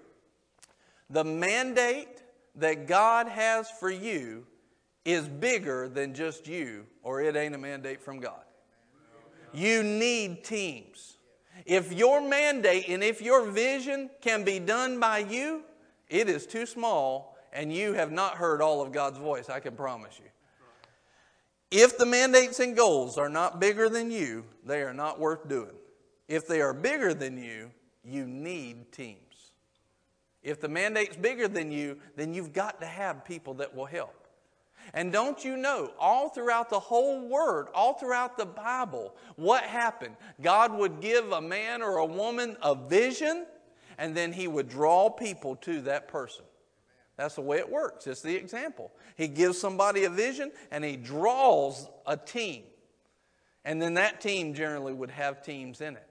We need teams in order to accomplish what God's given us. Now, let's look at this Exodus 17, 8 through 13.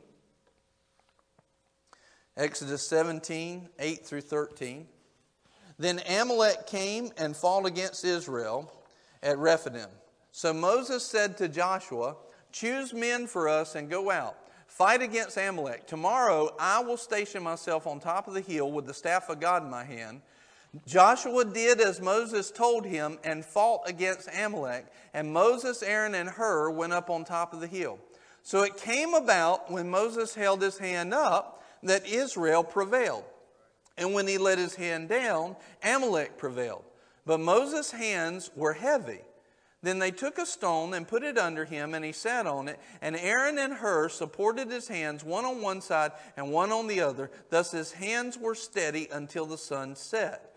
So Joshua overwhelmed Amalek and his people with the edge of the sword. This story has so much in it, right? One of the first things is that we see this. What did they do? What did they pull up for Moses, right? They pulled up a stone. I mean, it don't get really much more anti-spiritual than a rock, right? I mean, a, a physical rock, right?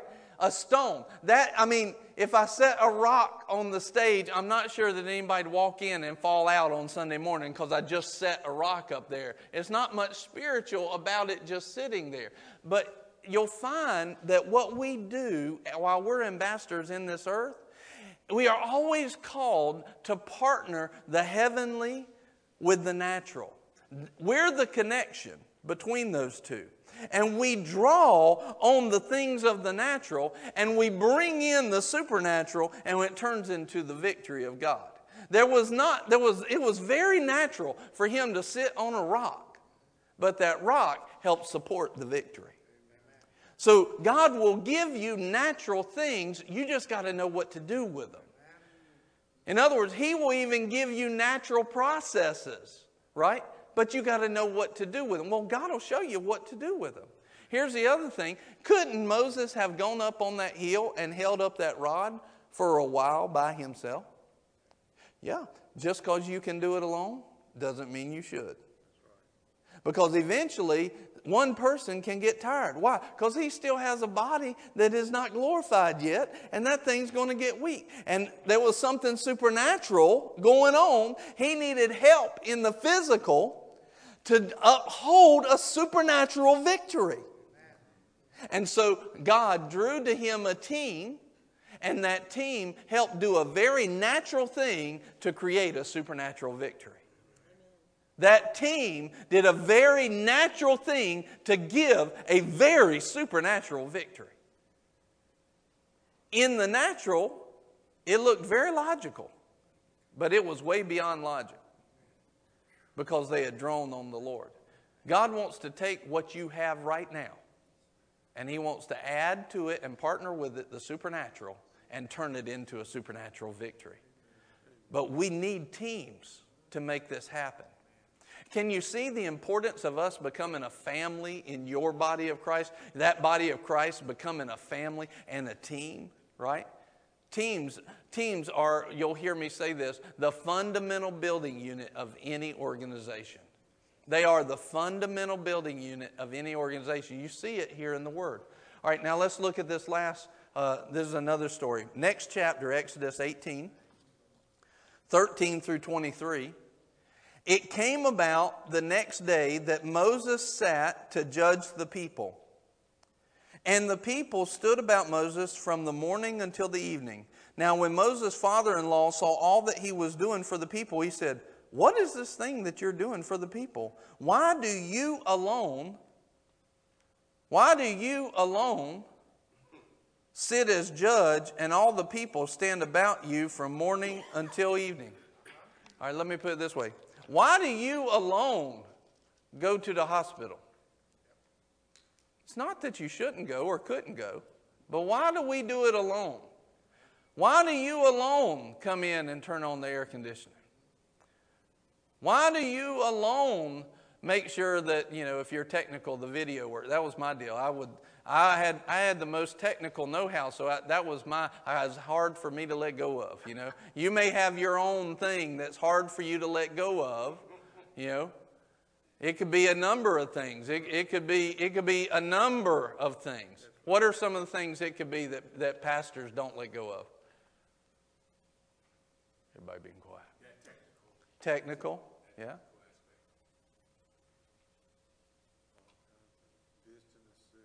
Visiting the sick.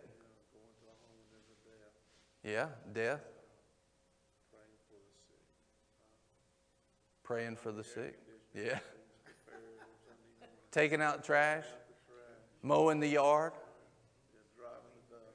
Picking up trash in the in the parking lot. Leading praise and worship.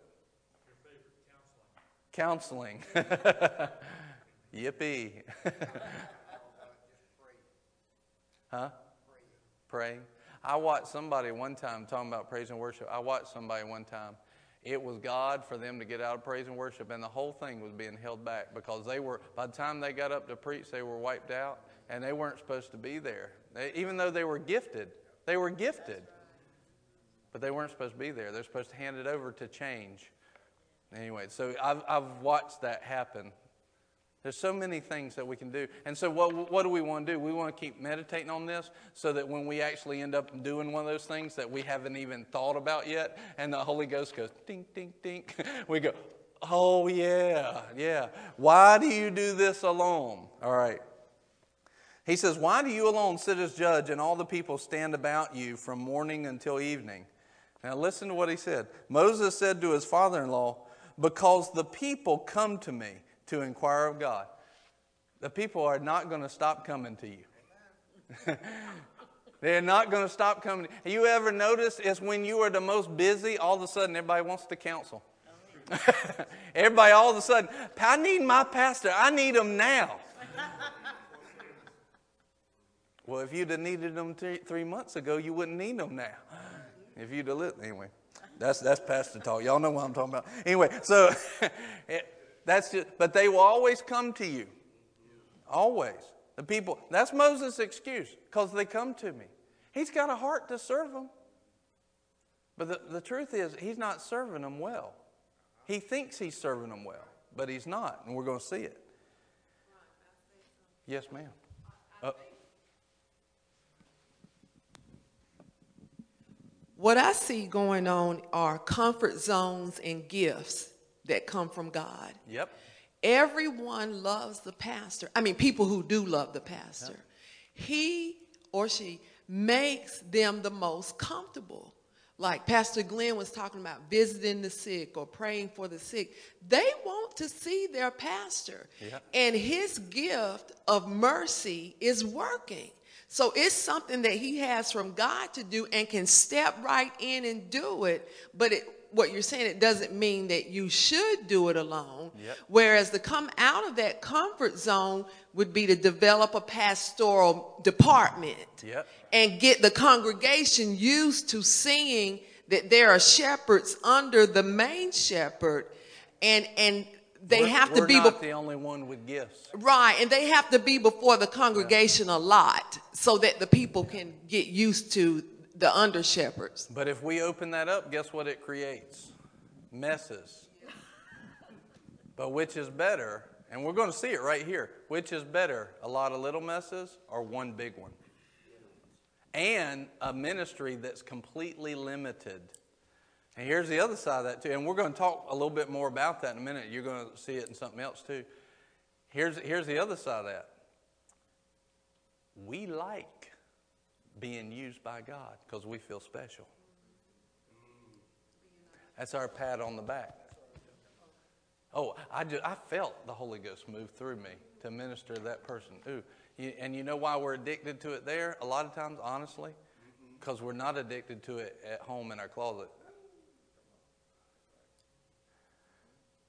Pastor Darrell, I'm gonna move off that. That's the truth, though. Look, look, Yeah. we're more addicted to what we feel coming through us on Sunday morning because we ain't feeling it Monday through Friday. Uh, okay. I, like, I, I was just going to say what Bill Winston uh, said on one of the, the teachings that I heard of his, um, that Joshua was, was anointed, had his hands laid on him by Moses yeah, to carry that same anointing. Yeah. And we know that the anointing is transferable to those, um, Sister Felicia said, that are close to us, yes, as Elijah and Elisha. You know, uh, that anointing is transferred, and they're training in the process of going with us. Yep. But I think sometimes, not at all time, but sometimes there come a time where you can send Joshua. yes, You know, yes. Joshua, I need you to go, and they can go. If we never focus on growing them up and releasing them and imparting to them, it's not going to happen. We'll, we'll make the same excuse as Moses is because they keep coming to me.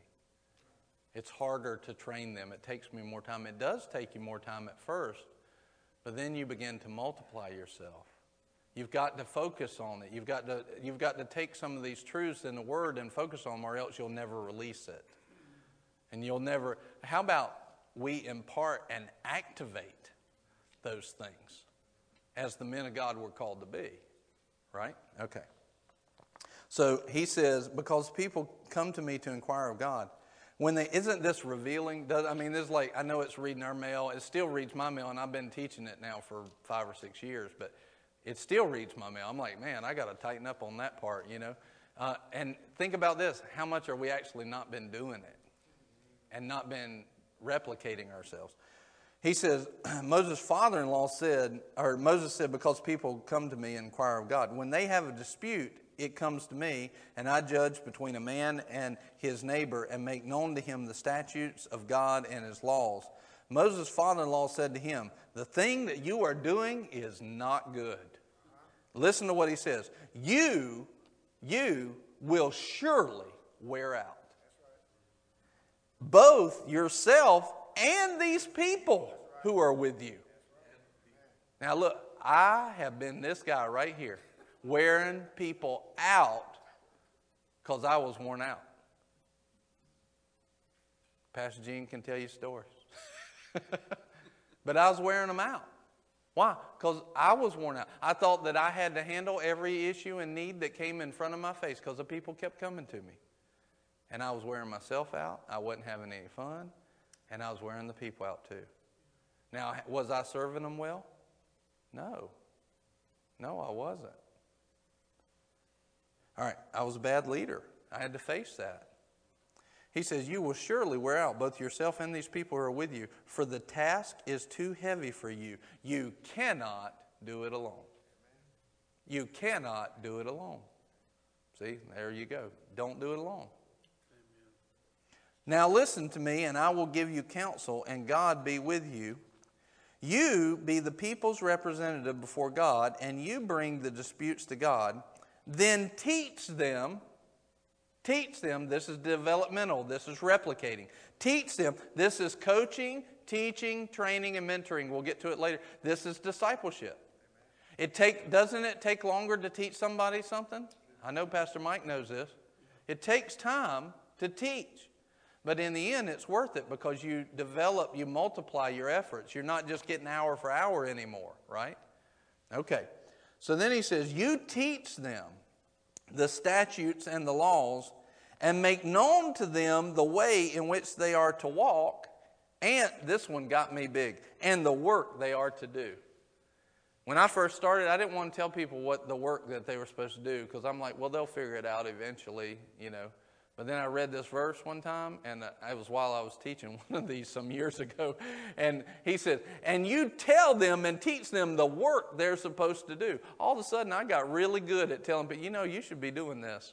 Somebody needs to be doing this. Who is it? Is it you? Is it you? Is it you? I'm going to assign somebody, you know. And I was afraid to tell them what to do because I thought they'd leave because I told them what they need to do. But I see here, the Lord told me to tell them. And my job as a leader is to teach them the work that they should be doing.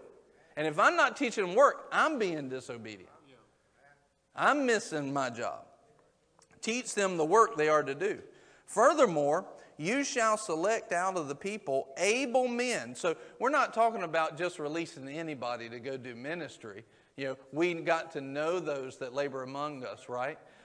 You choose men and women who are able and have the wisdom and are, who are anointed by God, filled with the Holy Ghost. Select out the people able men who fear God, men of truth, those who hate dishonest gain, and you shall place them these over them as leaders of thousands, hundreds, fifties, and tens.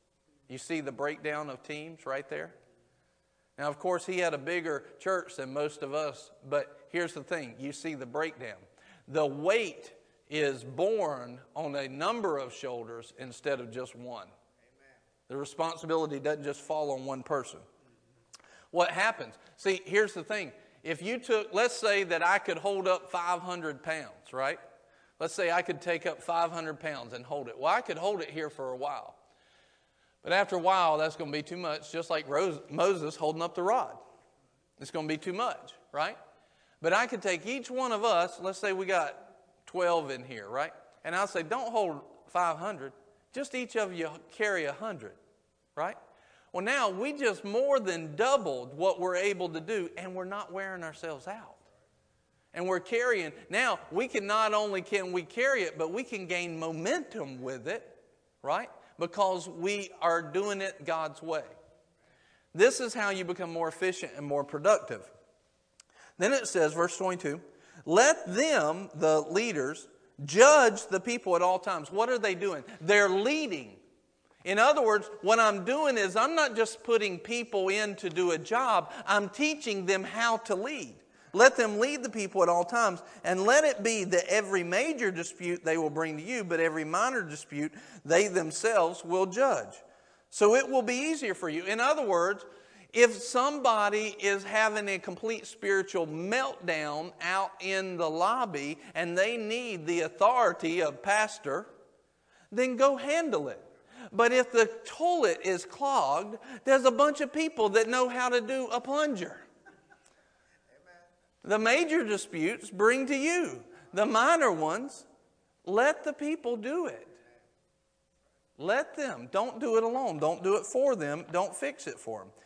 Let it be that every major dispute they bring to you, but every minor dispute they themselves will judge. So it will be easier for you, and they will bear the burden with you. Listen to this last, verse 23. If you do this thing, and God so commands you, then you will be able to endure. And all these people also will go to their place in peace because we've done it God's way. So you'll see on this slide the need for teams. The mandate from God is bigger than you. Two, the burden is carried with help. And three, success is gained through teams. Teams are the fundamental building unit of every organization. Teams are the fundamental building unit of any organization. Just because we can carry it alone doesn't mean that we should. Now, I want to get into all right, we have some of the fundamentals. Now, what does this look like in practical application? Okay? What does this look like in practical application? If you look at this slide, you'll see what's known as the Executive Leadership Team or the ELT. This is your team that is your leadership team. You'll, where was the first picture of this leadership team was in the Bible. You had Moses, the man with the vision, and then you had Aaron and Hur who came and supported that man with the vision. You have this leadership team. If you look at the next slide, you can see a, a, diagram of this where Moses is the leader, the person with the vision. You have Aaron and Hur supporting that leadership team. This is the first biblical picture of an ELT or of a leadership team. I would say that each organization needs to have an ELT, an executive leadership team. You can call it something else. I call it what they taught me because I want replication and duplication to be in everything that I do, right? ELT, we have our own ELT. If you look at the next slide, you'll see that what happens is the pastor will seek the Lord, or the leader will seek the Lord and say, Lord, who needs to be on my leadership team? Who needs to be here? He hears from the Lord, he pulls those people into his leadership team, and then they support in this, you'll see the picture that they support the leader.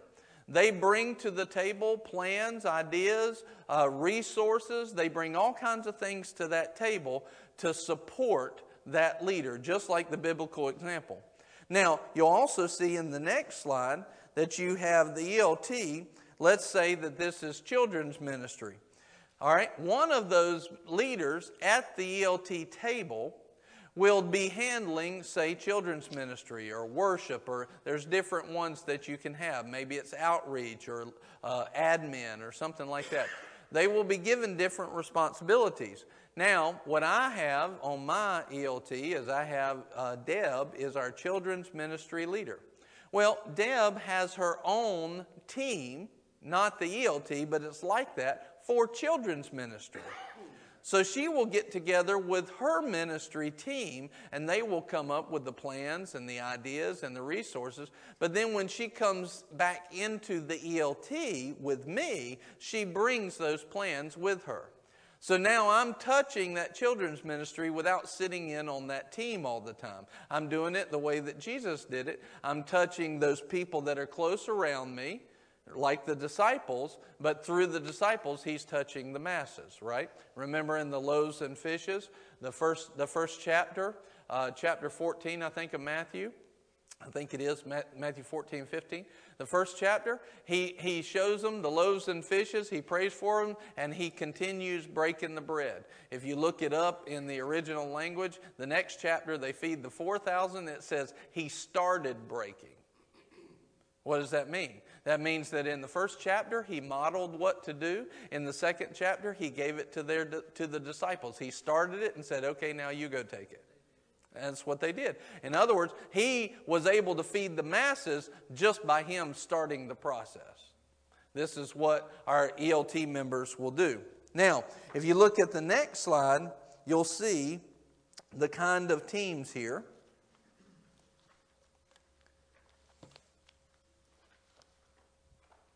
You see in the kind of teams, you see at the top is the CEO or the leader, and then that leader has the ELT, that's the executive leadership team.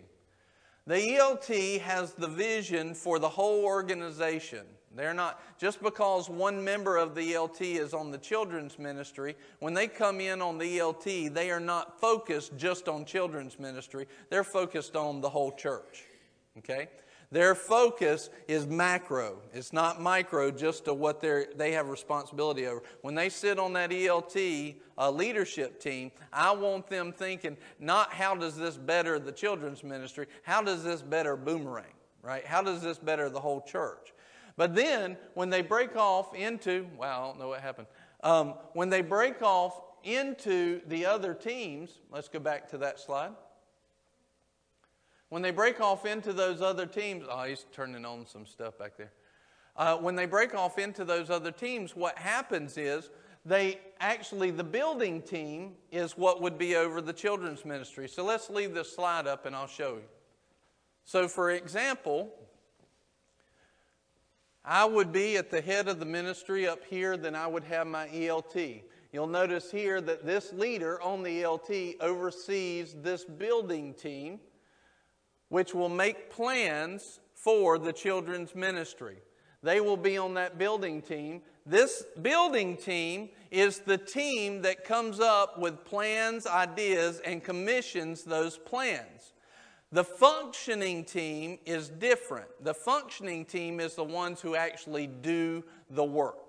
All right? So, in other words, the children's ministry team, building team, may come up with okay, we're going to go over this curriculum. We want to have this person in place on this day, this person in place on that day, and they come up with the plans to do it. The functioning team would be the actual people that's in the nursery, that's doing the lessons. They're the ones that are hands on. So you may have 20, 30 people on a functioning team, but you generally are only going to have about five on a building team.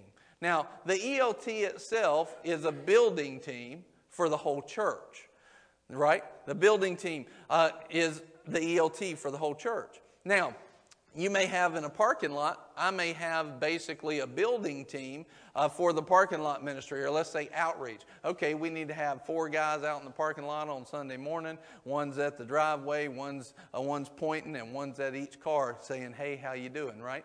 But but that building team comes up with that plan, and then they bring that plan to the ELT, and we commission that plan.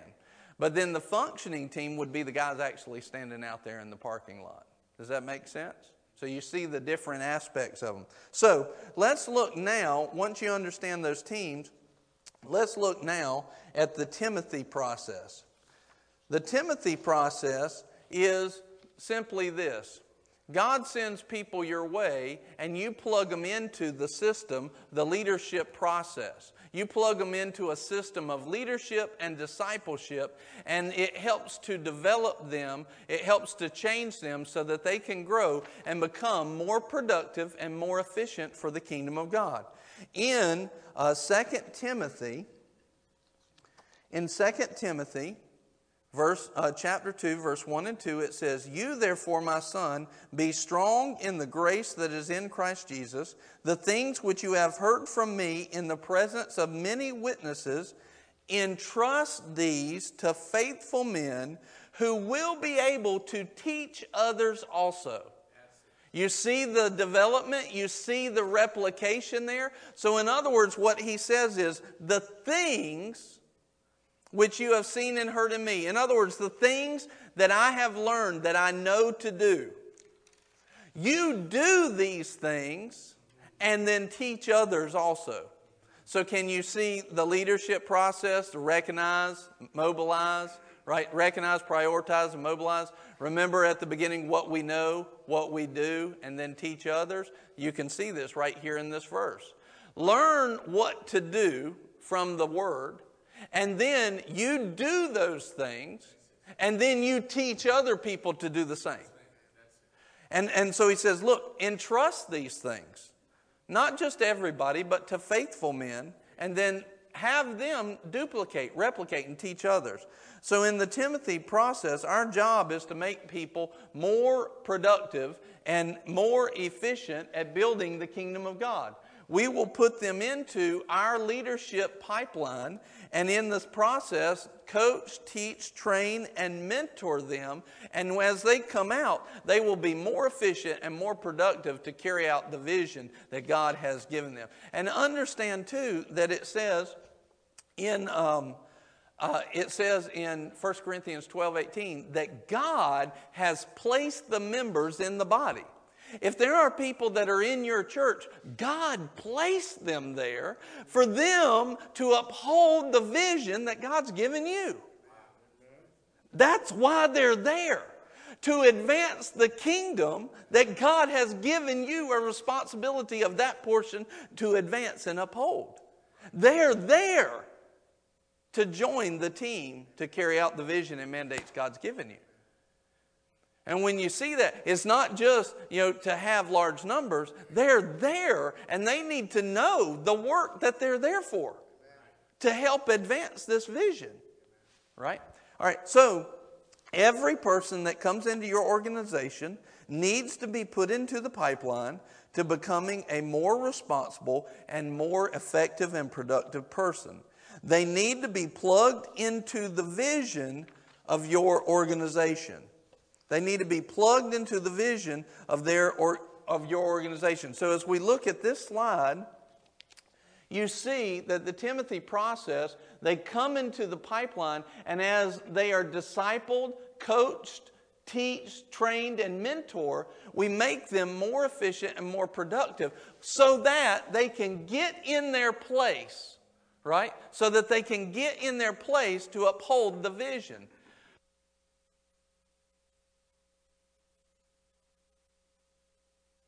So you can see that when we coach, teach, train, and mentor, they get in their place. Your brand or your vision is their destiny. Their destiny is wrapped up in the place that God planted them. Did you plant them in your church? Did they plant themselves in their church? Now they can agree with God, but God's the one who plants them. And He planted them for a purpose to uphold the vision that God's given you. Your vision becomes the place where they can actually become who God's called them to be. So, one of the things that happens in that is like we recently had a young lady here, and uh, she's had these, these dreams of being uh, she, in worship and leading people in worship and doing great things for God. And uh, she had these, she saw herself traveling over time and doing different things and, and leading people in worship to the Lord and everything. She saw herself in front of great crowds and doing, and doing these things. And about a year ago, she came to uh, me and uh, Nicole, and she said, I see it. I see it. She said, everything, I kept thinking that everything I was called to do was like outside of Boomerang. But it's not. It's right here. And we were like, yes, glory to God. Yes, yes, yes, you can do it all right here. Stop looking for your own ministry and just be where God's planted you. You notice this is a big thing to me. In Acts chapter 1, and Jesus says that the Holy Spirit will come. I'm going to pour out the Holy Spirit. The disciples who had just been with Jesus for three years, the first place, the first place their mind went was, Is it this time you're going to restore our kingdom? Is it now that you're going to. You're going to give us the Holy Spirit? Is it right now that you're going to make Israel the man again? So instantly, after three years with Jesus, the first place they went was not outside of themselves. They went right back to, You're going to make us something important. We call it our kingdom, your kingdom mentality or your ministry mentality. And you want to watch for those people. Because if they have my kingdom mentality or my ministry mentality, they got their own vision and they come and get into your ministry and they're gonna, you're going to instantly have division. You don't want that around. You, you, can't, you can't work with that. And, and if you let them, they will draw people to them, and then when they go, it splits your church. But think about this. Think about the deception for the disciples to be in that place Three years with Jesus. Three years with Jesus. first thing they think about is themselves. Instead of being planted in a vision and humbling themselves where God could actually take and blossom them into their vision, their destiny. They, but to do that, they'd have to submit and let go of who they think they are. But what, they, what we start to realize is when they actually submit to that vision, they'll find who God has made them to be. Your vision is their destiny. Your vision for your church is their destiny. Amen. Uh, will you hand him the mic?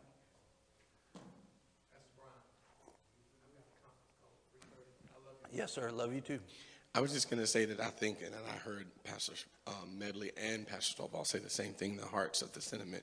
Too often, though, we don't, we find that that part is the hardest to deal with for people to decrease who they really are and what they Yeah. really think that God is telling them to do because they feel like they have something to prove. Yeah. So that level of submission is real hard and it makes it more harder. And it becomes, as you said, the whole competition thing as leaders. Yeah. Too often we see that, that that happens. We, we have a responsibility to teach on it. We're supposed to teach the work that they are to do, and part of that work is giving up the me, me, me and moving into the Lord, what do you want to do? Because notice Christ's response there. He's like, it's not, basically, he's like, would y'all shut up? You know, it's not for you to know the times or the seasons, but at this time you will be empowered to be my witnesses, Jesus says. In other words, get your mind off of you and get it onto me, is what Jesus was saying. And when people will do that in your ministry that you have a vision for, they will actually find their destiny and find their whole purpose. And even if their purpose is to have another ministry, it doesn't come by them going to try and fabricate it. It comes by them submitting until God multiplies it. That's where it comes. All right, so now let's look at this next slide. This is the RPM power meter. This is response per mandate. So imagine you have these mandates of God that God's given you, and you are called to respond to each mandate. Are we producing high efficiency and high production? Or are we on the low scale? You'll see in this uh, power meter, you will see three different areas doing, managing, and leading. Doing, managing, and leading. Now, there's going to be people in each one of these. But from in terms of the leader, we need to be in only one place. And that's over in the leading side. We need to constantly be in touch with the leading side. Understand that if I am in the doing side, I'm not leading. I can't do everything, but I can lead many things, right? Now, so if we look at this, we'll see that if I'm if I as the leader am on the doing side, I'm producing a low output, a minimum output, but if I'm in the leading side, I'm producing a high output and a maximum production. If I'm in the doing side, then I'm micromanaging many times, right? But if I'm in the leading side, then I, I see the big picture. I'm on the macro version of that, right? So we look at this. If you, as a leader, are in the doing area, you are robbing God's people from using their gifts. If you're in the doing, you are robbing God's people from using their gifts. And I'll say this I know most of you are you're pastors right now, but if you, I know you may be assisting in different areas to the, the pastor over church. Listen, if you're allowing your leader to do that, to move to the doing side, if you're allowing your leader, you're assisting in the robbery. So that's why when my elder called me out, he was not going to assist in the robbery anymore. There were people that were never going to be in full joy because they were never doing their part in the ministry because I kept doing their part. I was robbing them from using that. They, had, they needed, the work they had to do was to step up to support the vision that God had planted them in. And I was robbing them, and my leaders were letting me rob them. Well, in any, you know, in America, if you drive the car that assists in armed robbery, you're just as, you're just as, you know, yeah, you're an accessory to it.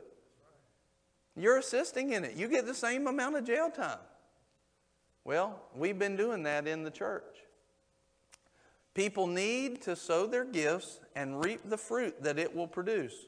We cannot rob them of their harvest. We cannot rob them of their harvest. So, how does this happen? This happens, if you look at this, look at this slide once again. When the leader is not in the leading, but in the doing, he's robbing the people. Not only that, it's producing low volume, low output. It doesn't have the high output that it should be. If he's in the managing or the doing, he is producing lower than he should be. Now, I want, I want to show you this. All right, so watch. If you see, I want you to look right here at this desk, and I want you to think for a second. For in a minute, I'm going to I'm going to do something, but I want you to keep looking up here. So I want you to think about an orchestra. Think about an orchestra.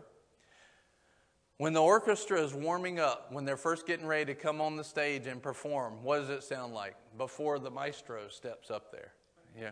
Bing bong, beep, beep, beep, boom, beep, beep, Sounds like a mess, right?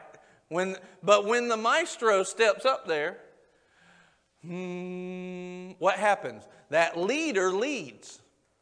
And it brings what was a mess into a beautiful symphony because the leader is doing his job. He's in his position. He's behind the, the desk of the maestro. He's leading a group of people, a group of skilled people. They all know what to do, but without a leader, it's still a mess. They need somebody in that position. And he gets up there and he leads and he turns it into something beautiful because he's leading. Now, watch. If we are outside of the leading area, this is what your ministry looks like. Look here, not at me. That's what your ministry looks like when you are in the doing and the managing and not the leading.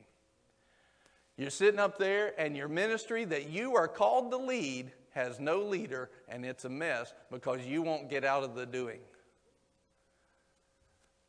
I don't know about you, but the moment when I saw that example, I remember Pastor JB did that right there. I went, oh. I mean, it hit me like a ton of bricks. And I went, that's, that's been my problem, a big part of it. Besides several other things, you know, but we're not going to talk about those. But that was, that was, that was a big, big, big issue. Big issue for me. There was nobody at the helm. I wasn't leading, I was doing. So, why would we step away from our leadership position? Well, let's say this. You know, in the orchestra, um, here, let me grab this. Can you see me? Yeah, there we go. Good. All right. You know, in the orchestra, you got the guy with the little triangle, right? We're going to call him the dinger, okay? And so every orchestra seems to have a dinger, right? Now, all you need to do in the orchestra is at your right time, maestro, ding, right? But see, let's say that you were gifted at being a dinger before you became the maestro. And all of a sudden, you, you got so gifted at being the dinger. And you even added a little flair of your own. You know, before you know it, you used to, when you first started, you just dinged when it was your time, and it worked, and the song sounded fine and everything. But then after a while, you're like, I, have got this so well, I can flare it up, I can stretch my gift out a little bit. And so you, didn't just ding, you, you ding, right? And, and everybody was like, Oh, did you see that? Oh, that's what happened. Pride. And ding. And before you know it, you, you were so good at doing it, you're like, I can add a little bit more.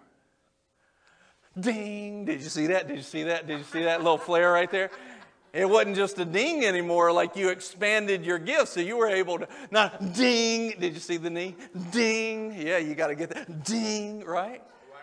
And, and here's the thing what happens? Everybody sees that, and all of a sudden you feel good about yourself.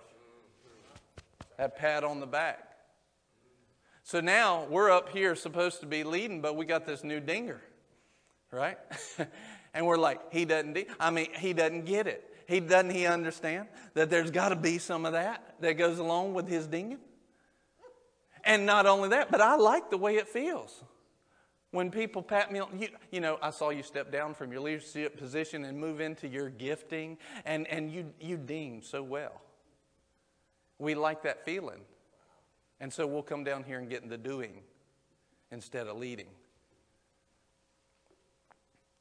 The other thing that we want to do is let's say that over here is the trombone player, right? And you've got this new trombone player and he's learning. I mean, he's on the team, but he's, you know, he needs to learn some stuff. And you know, when you, you're, you're leading the music, dun, dun, dun, and it's supposed to go to the trombone guy, zoop, and you point to him, and it's supposed to go, brum, brum, right?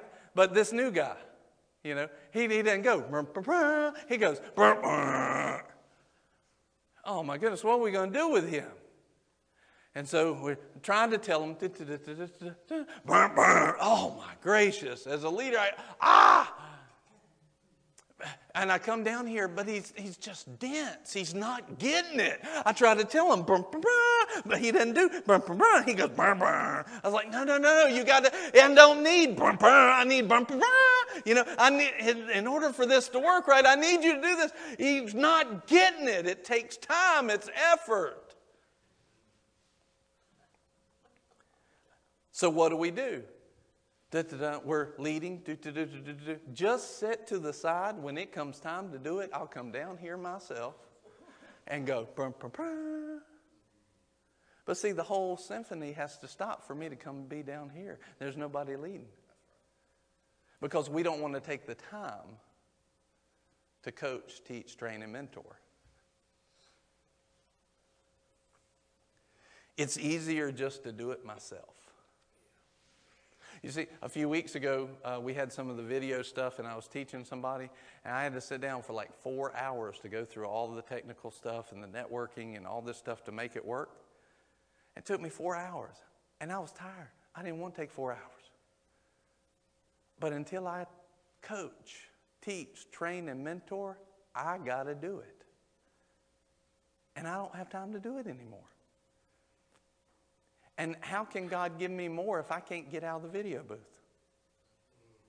How can He do it? How can He give me something to lead? How can He add to it or multiply to it if I'm still having to run back and fix everything? I've got to have other people that I've got to replicate myself, I've got to duplicate myself. We've got to coach, teach, train, and mentor. When we are in the doing and at the low output, the organization is dysfunctional at best. It's dysfunctional at best. Four things that happen when the organization doesn't have the leader in the right position. Four things. The leader loses intimacy with God. The leader loses intimacy with God. Do you remember in Acts? If we go and we keep doing it, we're going to neglect our intimacy with the Lord neglect the word and prayer. Number two thing that happens when the leader's out of position major mistakes are made. Number three, major opportunities are missed. And four, leaders are not developed. I don't replicate, I don't duplicate, I don't teach other people to be leaders. We just stalemate, we just stagnate right there because nobody's growing, nobody's changing. We're just carrying on. So many churches are at that place because we're not duplicating ourselves. So when people are not in their leadership position, leaders lose intimacy with God, major mistakes are made, major opportunities are missed, and leaders are not developed. Leaders are not developed. So, what you see is we move here from the doing into the managing. We'll go to the next slide. We go from the doing into the managing. We want to constantly be turning that dial and getting away as the leader from the doing and more towards the leading. We want to constantly be moving. This is closing the gap, moving ourselves out of the doing and out of the managing and into the leading.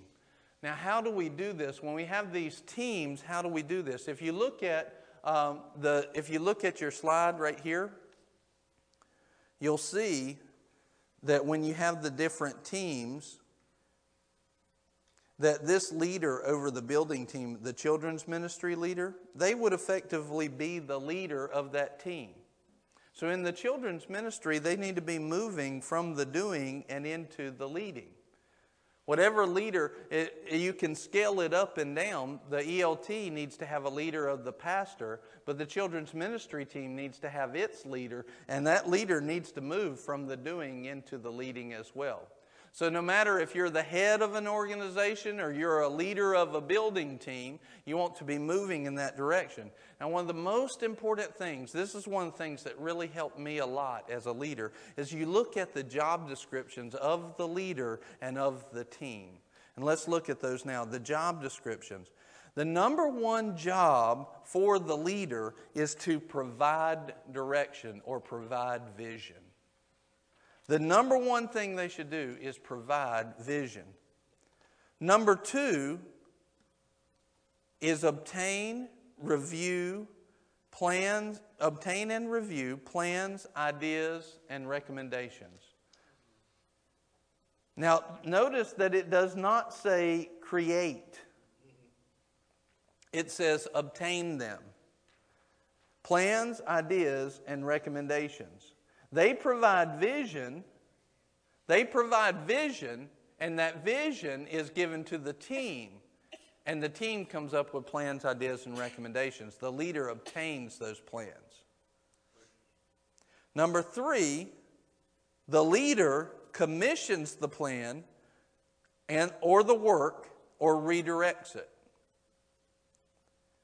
Four, he provides resources for their success. He coaches, teaches, trains, and mentors. He gives the money or the uh, human resources necessary to carry out that vision. And then, five, the leader obtains evaluation and mandates accountability. This is the job description of the leader. So we want to make sure that as a leader that we're following these job descriptions. We want to make sure that we're following exactly the way we need to. We're providing vision, we're getting from the team plans, ideas, and recommendations. Then we commission the work. Okay, this is a good plan. Go make it happen. Or we need to work on this plan. Let me give you a little bit more vision and let's redirect it. Come back with a better plan. Then we provide the resources but we take the time to coach them, teach them, train them, and then we obtain evaluation and mandate accountability. We have four questions that we ask. We say, What was supposed to happen? What actually happened? What made the difference? And what can we do to improve it or make it better? What was supposed to happen? What actually happened? What accounts for the difference? And how can we improve? Okay? And by doing that, what we're doing is what are we doing? We're facing reality. Now, the team's job description is number one, protect the anointing or protect the vision. In a company, it would be protect the brand, you know, protect the uh, credibility of the company, protect the integrity and the production of the organization. Number two, do what it takes to accomplish vision. Do what it takes. Not your best, but do what it takes. Number three, the team creates plans, ideas, and recommendations. Now, the team that we're talking about is not the functioning team, it's the building team. It's the one that comes up with the plans. And then four is report the pulse. In other words, they see that methods, systems, and procedures of reporting are put into place and adhered to so the leader or the CEO has a pulse on the organization. It's not good for the leader simply to just uh, lead but never know what's actually happening in the organization. They, he needs to have some way of having his finger on the pulse of the ministry or the pulse of the organization. And when this happens, we move from the doing over into the leading, and an organization becomes a high output. The organization starts to put out a high output based on each mandate. When you go to the next slide, the RPM. When we do this, we move from the doing to the managing and then uh, into the leading. Now, you look at this and you see uh, the next slide shows you how to rate performance. I just show this really quickly. Uh, this is where we will rate. You can rate anything. You can take a look at this. Remember where it said that Moses was supposed to tell them what to do, right? He was supposed to tell them the work. Well, that means that he also shows them areas where they're not coming up to par. He mandates accountability. When you use this, you see results and behavior. You can rate anything. You can look at a year. How did we do last year? What were our behavior? You know, or what were the results we had, but what was our behavior in getting there? What, how did this project do? How was this event? Is this team doing well? Are they producing good results? Do they have good behavior on that, that way? Do, are, how are individuals doing, etc.? You can rate practically anything. What you're looking at is a scale on each side from 0 to 10, 0 being like, you know, not Jesus, and 10 being Jesus, right? And so you see on that scale that if you look at the top right, you want to look more and more like Jesus. And so we want to try and get there. If you look at this one, this is a very good, this is an example of an actual couple that we had in the church at one point. You'll see that uh, the red line, uh, or the bottom one there on the right, there was, a, there was a couple in the church, and one of the spouses, their behavior was awesome. Like they were just constantly, they had such good behavior, good spiritual fruit, stuff like that. But anytime I asked that spouse to do anything, it only got done about half the time, maybe 40%. You know, 50% on this, on this uh, chart. So you can see that their results were stinky.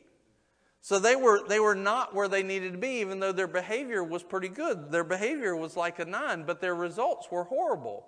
So they, were, they needed to grow in getting some things done. They would say, Yes, I'd get it done, but they never get it done. On the other hand, the other spouse, uh, if I asked them to get something done, man, it would get done. I mean, it was amazing. I loved asking them to get stuff done for if I was results oriented only. But the only problem was they might lie, cheat, and steal to get there. Their behavior stunk, right? And so you can see that they were way outside of the curve too. And so by using this chart, I can say, look, you know, every time I ask you to get something done, your results are awesome. But I got people coming to me, uh, bringing me pieces of paper showing that you lied and steal, stole. I said, come into the church thinking that you're a leader here. And so I had this issue that I had to deal with. So you've got to bring this up. You can't stay at this place. So it helps give you the ability to grow in that and show people how to rate things. Now, if you uh, look at this next slide, responding to mandates, have, have you ever had it where God keeps giving you things? Do you think that God's plan for you is suddenly going to decrease just because you don't handle it well? He's got a plan and He wants to restore the time. But a lot of times, what happens is God gives us these mandates. He gives us and shows us these things to do, but we don't hold, we don't handle them well because if you look at this slide with the funnel, what happens is when we're doing it alone and we're trying to do everything, there's a choke point on our output, and everything gets backed up. And what happens when it gets backed up? It creates a mess. You know, it creates an overflow of the mandates, and then all of a sudden we're, we're mad at God a lot of times, but it's our fault because we're the choke point, because we're out of the leadership position, and it creates that mess. Our job then, and the, the answer to this is the next slide. Don't keep being the single choke point, widen the funnel. In other words, let's not just have one area that the mandates of God flow through, but let's widen the funnel and let's allow the responsibility to rest on the shoulders of the whole crowd. widen the funnel. Let's train, coach, teach, train, and mentor, and then we will move and widen the funnel and give more of these mandates, put them in the hands of some leaders that we've duplicated. So when we respond to mandates, we lead the change by teaching people, coaching, teaching, training, and mentoring, but we also delegate, empower, and entrust. Now, most people think that leadership is just delegation. They think that, all right, you go do this, you go do this, you go do that, and they think leadership is delegation.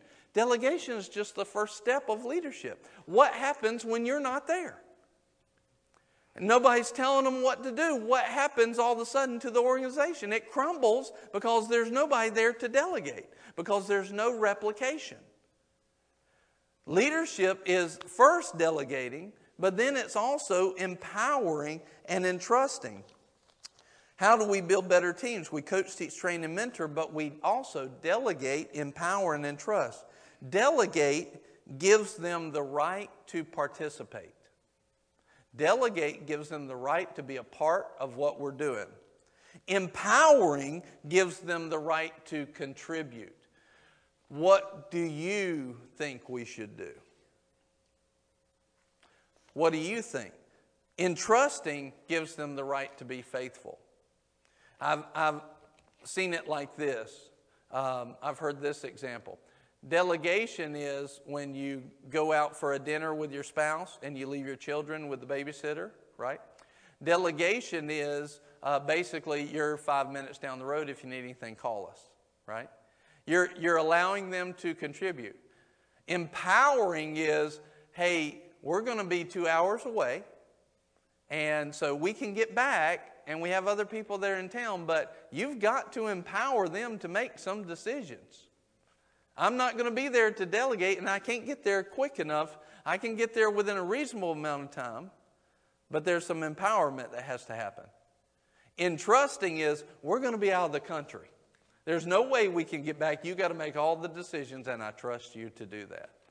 But it's a leadership process where we teach and we grow people way beyond delegation to the point where we can hand over things to people. Like, for instance, in our children's ministry, I've not touched those decisions in a long time now.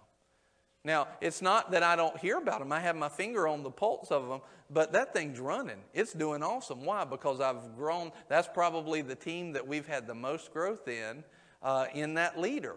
And that leader is still just, it's, it's kicking along. It's doing awesome because we've raised up that ability. All right? So now we need to widen the funnel, but we have to lead that change. All right, look at the next one. When we do this, when we wind the funnel, we will peg that leadership, and now we're producing the highest output that we can. These last uh, few slides, I, I really cannot say, look at the slide that says proper CPR. I can't tell you how important this is. Proper CPR. CPR is communication, partnership, and relationship.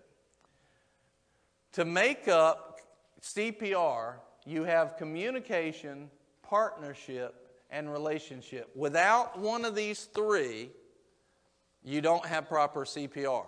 And if you don't have one of these three, if you don't have proper CPR, the truth is you don't have a team. And remember, teams are the fundamental building unit of any organization.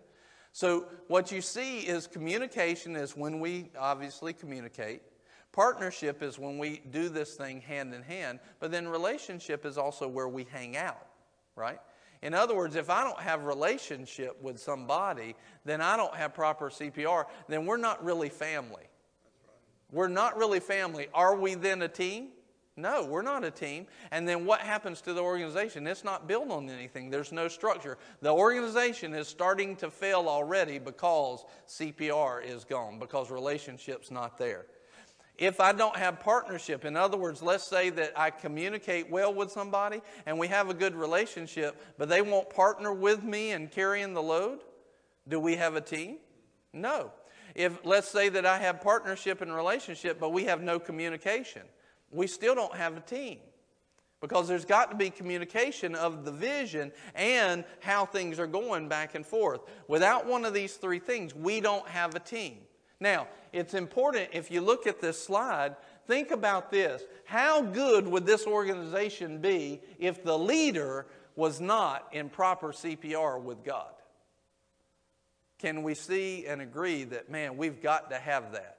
If, we, if we're out of touch in a church with, with the Lord, we, we don't have proper CPR. That team has fallen apart because that leader's got to have a connection to have vision to pass on. What about the team member? Would the team be alive if the team member didn't have proper CPR with God? No. So we can agree that we need proper CPR with God, but here's the one that we overlook all the time is the connection between the team member and the leader. And you see that in order for us on the next slide, you see that the team member and the leader also has to have proper CPR. They have to communicate, they have to partner, and they have to have relationship. And without that, they still don't have a team.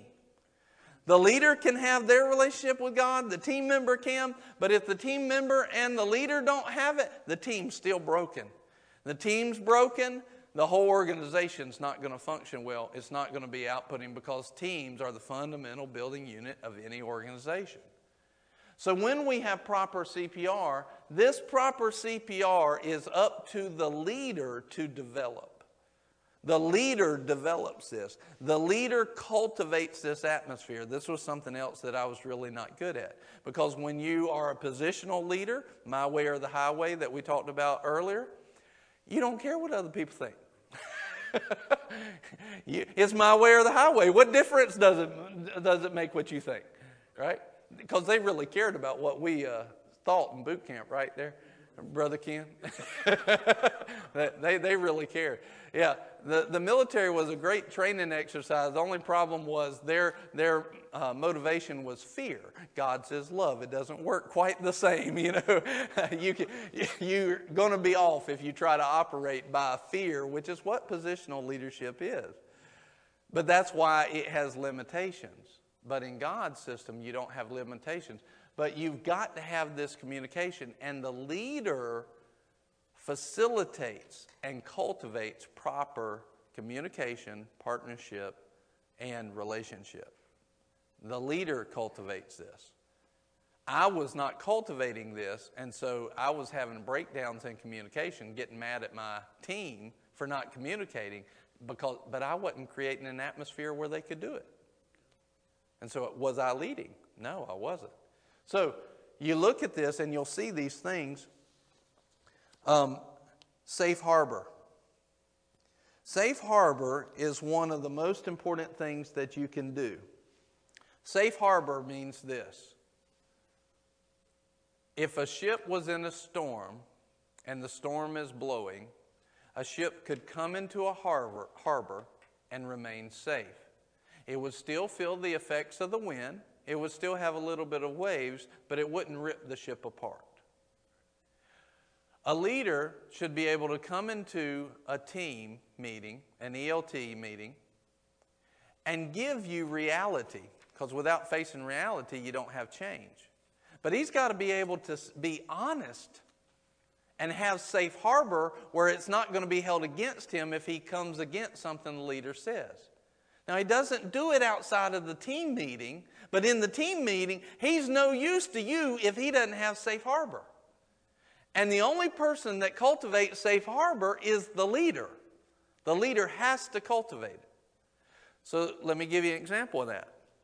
Pastor JB has one of the best stories I know about this. He says, we, we came up into this period of time. He said, all of a sudden, we noticed that our salvations on Sunday morning were dropping off. He said, the numbers were low. We didn't know what to do. He said something was wrong. He said, I thought, as the leader, I thought that the person that was following up with the new converts was falling down on the job. They weren't re- returning phone calls, they weren't following out with, up with the new salvations. He said, So I thought that because they weren't following up, God was saying, If you're not going to honor what I've given you, why should I give you more? So he walked in, and this uh, pastor's name was Barr, Pastor Barr, I believe it was. And uh, he walks into the meeting thinking, this is our issue, but I'm going to open it up to questions and I'm going to I'm to see what everybody has. And he walks in and uh, he says, Hey guys, our salvations are down. Why do y'all think that is? He said, and we were sitting there, and uh, Pastor Barr spoke up, you know, the one who's got it wrong. And uh, he says, Well, Pastor, he said, because he's a, he had created Safe Harbor, Pastor Barr felt okay to say this. He said, Pastor, I think we're not getting salvations because you're preaching too long and not giving them enough time to make a decision. And he said, Everybody in the ELT, their, their notepad went like this. he said, because they didn't want to see the massacre that was about to happen as Pastor Barr's head rolled down the table, right? Because they just knew. He went, Hold up, hold up, hold up. Wait, wait, wait. He said, Put your paper down. Put your paper down. He said, Do y'all think this is true? And he said, and one by one, they all said, We do, Pastor. We think that's, that's what's happening. He, he said, You know what? I think you're right. He, he examined it and he said, I think you're right. He said, I worked on that the next Sunday. He said, I wasn't quite done preaching yet. He said, but they have multiple services. So he was rushing the altar call. So he gave more time to the altar call. He said that next Sunday, 26 people came to the Lord. What would have happened if he would not have cultivated Safe Harbor where somebody could be honest with him on his team? You know, what if he just said, No, Pastor Barr, you're an idiot. No, you hadn't been following up with them, right? That's positional leader. That's what so many people do. All those people would not have come to the Lord that Sunday. But because he had cultivated safe harbor, you know, now this doesn't mean that Pastor Barr gets to come out on Sunday morning in front of the whole congregation and say, Pastor JB, I think you're an idiot. You know, that's not what safe harbor is. That's a good way to get fired. Um, but that's, and the Holy Ghost to get on you too. But he created Safe Harbor. It created it. One time when we were first establishing this process, one of my leaders came to me. They had something to tell me for three months. And they finally got up enough nerve to come and tell me because they thought I needed correction in something, right? Well, as a leader, most of these things that people are bringing up, I've thought through a lot of them. A lot of them I've sat and meditated and thought through, and, and uh, I do well meditating and thinking like that. And uh, so I have reasons for most of the things that I do, and, and they knew this, but they felt like this is something I needed to hear. And so they brought this point up. And I asked them some questions. I mean, I can't just take, oh, okay, yeah, that's it. I'm just going to go change now. No, I've got to examine it, pray about it, ask questions. They asked questions. We talked for about 15 minutes. In the end, they ended up making a statement. When they said it, I heard God's voice in what they said.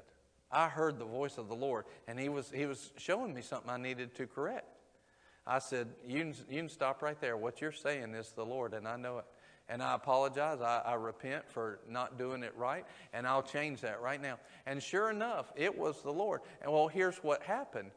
It wasn't that they could just walk in and tell me anything and me not challenge it. I need to challenge it. I need to make sure that I'm on the right track because I'm, I carry the task through Jesus of leading other people as well. I can't just jump because somebody had an emotional experience based off of their own history or something like that. I've got to make sure it's God. But once I make sure it's God, then, and here's what they saw their experience was you know what? Pastor will listen to me. He might ask me some questions, but he'll listen and he'll change. And what did I just do? I created Safe Harbor, that they're not afraid to bring these things up to me at the right place. Well, that helps me face reality. That's why they're on the team. So, in creating, now, do I have proper CPR if I don't have Safe Harbor? No, I don't. And therefore, I don't have a team. You look at the next one ask questions. Jesus asked questions. Do y'all have a, did you put the list of those out for them? The questions, Priscilla? So you should have in front of you a list of questions that Jesus asked. Why are you so afraid? Which is easier? Do you believe? Will you give me a drink? Why are you thinking about these things? Why did you doubt? Who do you say that I am? What do you want me to do for you? Jesus was a master at asking questions. I like looking over this every now and then and just reviewing the questions just to remind me about some of those. Ask questions. Why do you ask questions? Because your team members, they have wise counsel.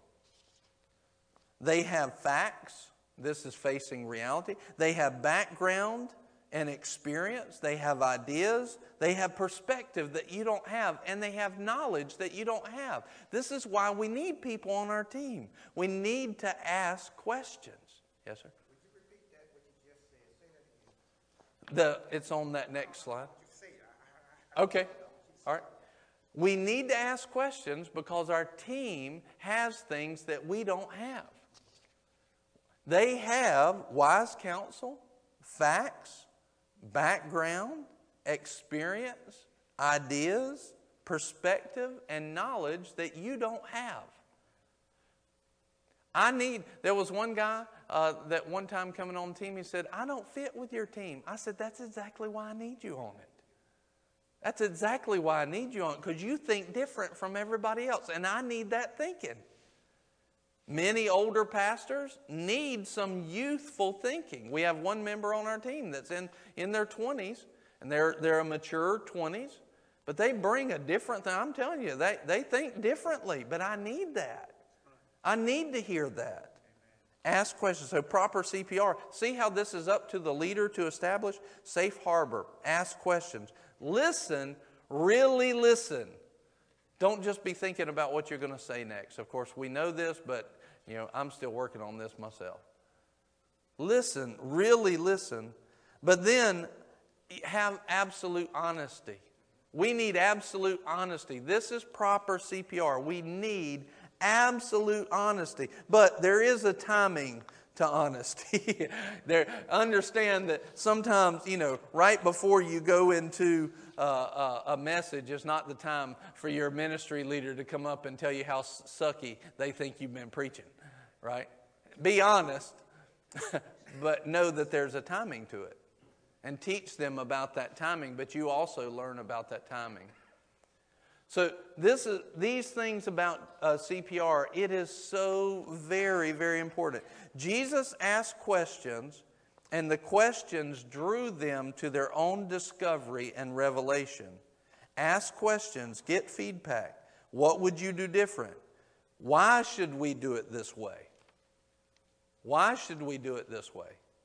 Ask the question. Let your team come to their own. Re- what are you doing? You're teaching them how to think and how to lead as well. You're modeling leadership that Jesus also modeled.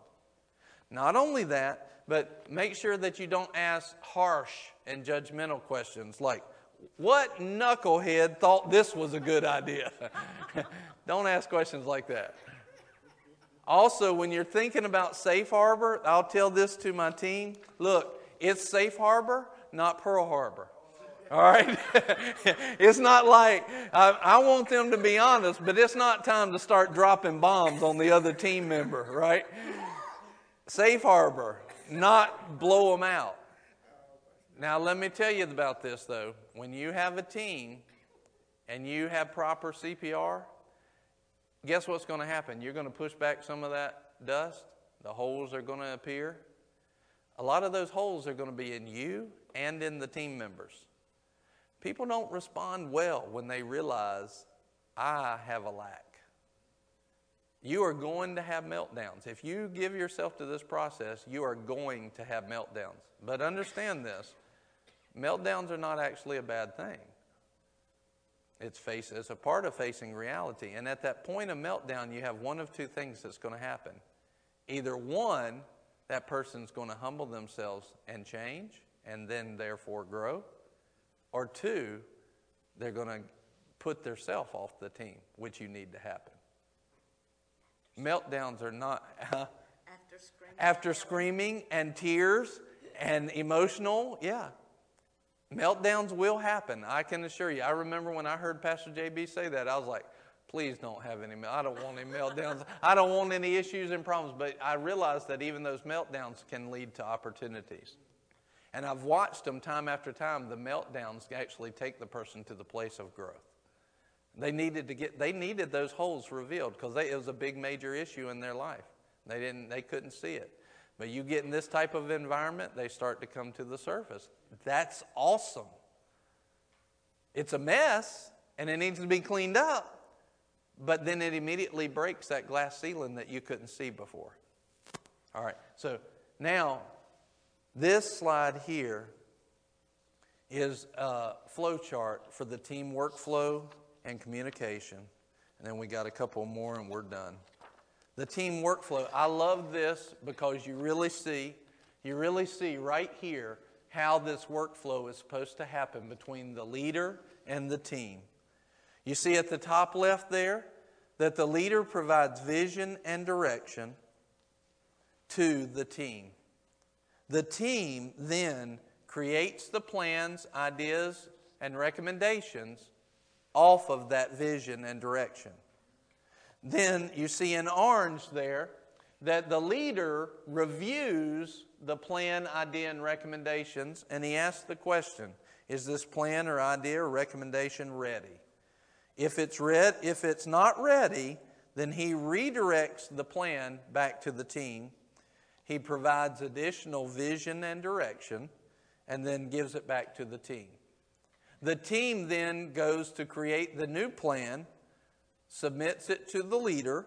The leader asks again, Is the plan, idea, or recommendation ready? If it is, then the leader commissions the plan. Okay, give resources to it. Then they carry out the plan. The team carries out the plan. Then the team evaluates the performance, and then he brings the performance, the evaluation, back to the leader. So these things we have now happening naturally. We have them happening naturally. For example, the other day, a very small uh, example of that was uh, the TV in, that y'all saw in the conference room. Um, this was a very easy one. The leadership team said, We got this TV, here's the price. We'll get it up and we'll have it up in the conference room on Thursday before the pastor's forum in case we needed to do it in there. I said, Glory to God. I, I said, How much is it? Here's the plan. Here's TV. Here's everything. They brought me the plan. I said, Go with it. Spend the money. Right? I commissioned the plan. They, they already had the plan to get it up and, and working and everything. I was gone. I had nothing to do with it. I walk in today, it's up and working. It's there. So it, it just followed this. You know, all we did was we followed. we have gotten more and more efficient over time. At first, we were not efficient. We had to work through this. But the more we've done, the more efficient that we get, the more we understand. And this process works. Now, if you look at the next one, it's important to understand this the f- five dysfunctions of a team. The five dysfunctions of a team are absence of trust. This is how a team can break down absence of trust, fear of conflict, lack of commitment, avoidance of responsibility, and inattention to results. Now, I want you to see how these break a team down. Just there's a book by Patrick Lencioni. Um, I think it, it's a worldly book. It's not a Christian book, but he talks about these. But you can see how these uh, really affect a team. Number one, absence of trust. When you have an absence of trust between team members, people are afraid of risk and their gifts and talents are not used. If you don't trust the person next to you, then why do I want to put myself out there? I won't give my gifts and I won't give my talents out there. And people stop they're, they stop being willing to step out because they risk, I don't trust this person, so it's not going to go well. So you have a breakdown of the productivity. The fear of conflict. If somebody in the team has a fear of conflict, they don't want to have conflict with somebody, then you have an artificial harmony. It's an artificial harmony. You think you're in unity when you're actually not in unity because that person doesn't want to bring it up. I need team members to say, hey, I don't think this plan's going to work. Because I don't want to get out into the middle of the plan and the event and all of a sudden it completely break down because a member on the team didn't bring up the issue that they saw that that's why they're there in the first place is to see the issues before we get out there in, in the doing of it, right? And so if I have somebody on that team who sees that but they're afraid of conflict, well, I'm just going to leave it alone. Now all of a sudden we get out in the middle of an event representing God and we look like a bunch of kids. We have artificial harmony. Lack of commitment, things become unclear or cloudy because priorities are mismatched. Also, they become unclear and cloudy as to what is going to happen, and results become hard to find. So, if I have somebody who won't commit, right, I don't know what's going on. All right, yeah, I, I, I, don't, I don't know if I'm going to commit or not, or maybe they say they're going to commit, but they don't actually commit. Who knows what's actually happening? Are we getting done? I don't know. I don't know. Well, who's handling that? Well, so and so's supposed to handle it, but who knows if they're doing it because there, there's no commitment there. So you can't really lead stuff because there's a lack of commitment. Avoidance of responsibility. This produces low standards and a just get by attitude. All right, I don't want to take responsibility, so let's just do the lowest thing possible that we can do. And let's just put a check mark in the box, but let's not do it everything as unto the Lord because I don't really want to be responsible for it. And it produces that just get by. Low standards happen. Are we supposed to be going after low standards? No, we're supposed to be going after the standards of God. And five, inattention to results. See, if you don't actually pay attention, did this event that we did, did it really actually just stink? Tell me if it did. Because if it really stunk, but we're not, we're not paying attention to uh, results, then we think we're doing something when we're actually not. Let me give you a great example of this. The last time I heard it, these numbers could be different now, but I'd say it's at least probably average. Your average church has approximately 100 people in it, about a $100,000 income, and it's less than two souls saved per year. That's the last time I heard those numbers. Now, that could be different now, but I, they're probably still good, maybe a little worse. You're talking about $50,000 per soul won into the kingdom of God. Now, they're building disciples, they're doing some other stuff besides that. But see, inattention to results, we need to be paying attention to some results. The last outreach that we did uh, that was like this, we, we spent, I think it was uh, 15, I, forget, I think it was around $15 per person that got born again. That's pretty good. So, but because we're paying attention to results, we can judge and rate where we're actually at and face reality. But if we don't do that, then we have improper ego. You know, you got a whole bunch of churches that are open right now that should not be open because they're not paying attention to results. They think that they're doing God's work, and the, the world is looking at them and laughing. They, they're laughing at most of the churches because they're not producing results. They won't even go in there. They, they don't even start to think about the church as being a place of power and real answers because we're not producing anything because we're not we don't have any attention to the actual results. He said these, these signs will follow those that believe. They'll lay hands on the sick and they shall recover right?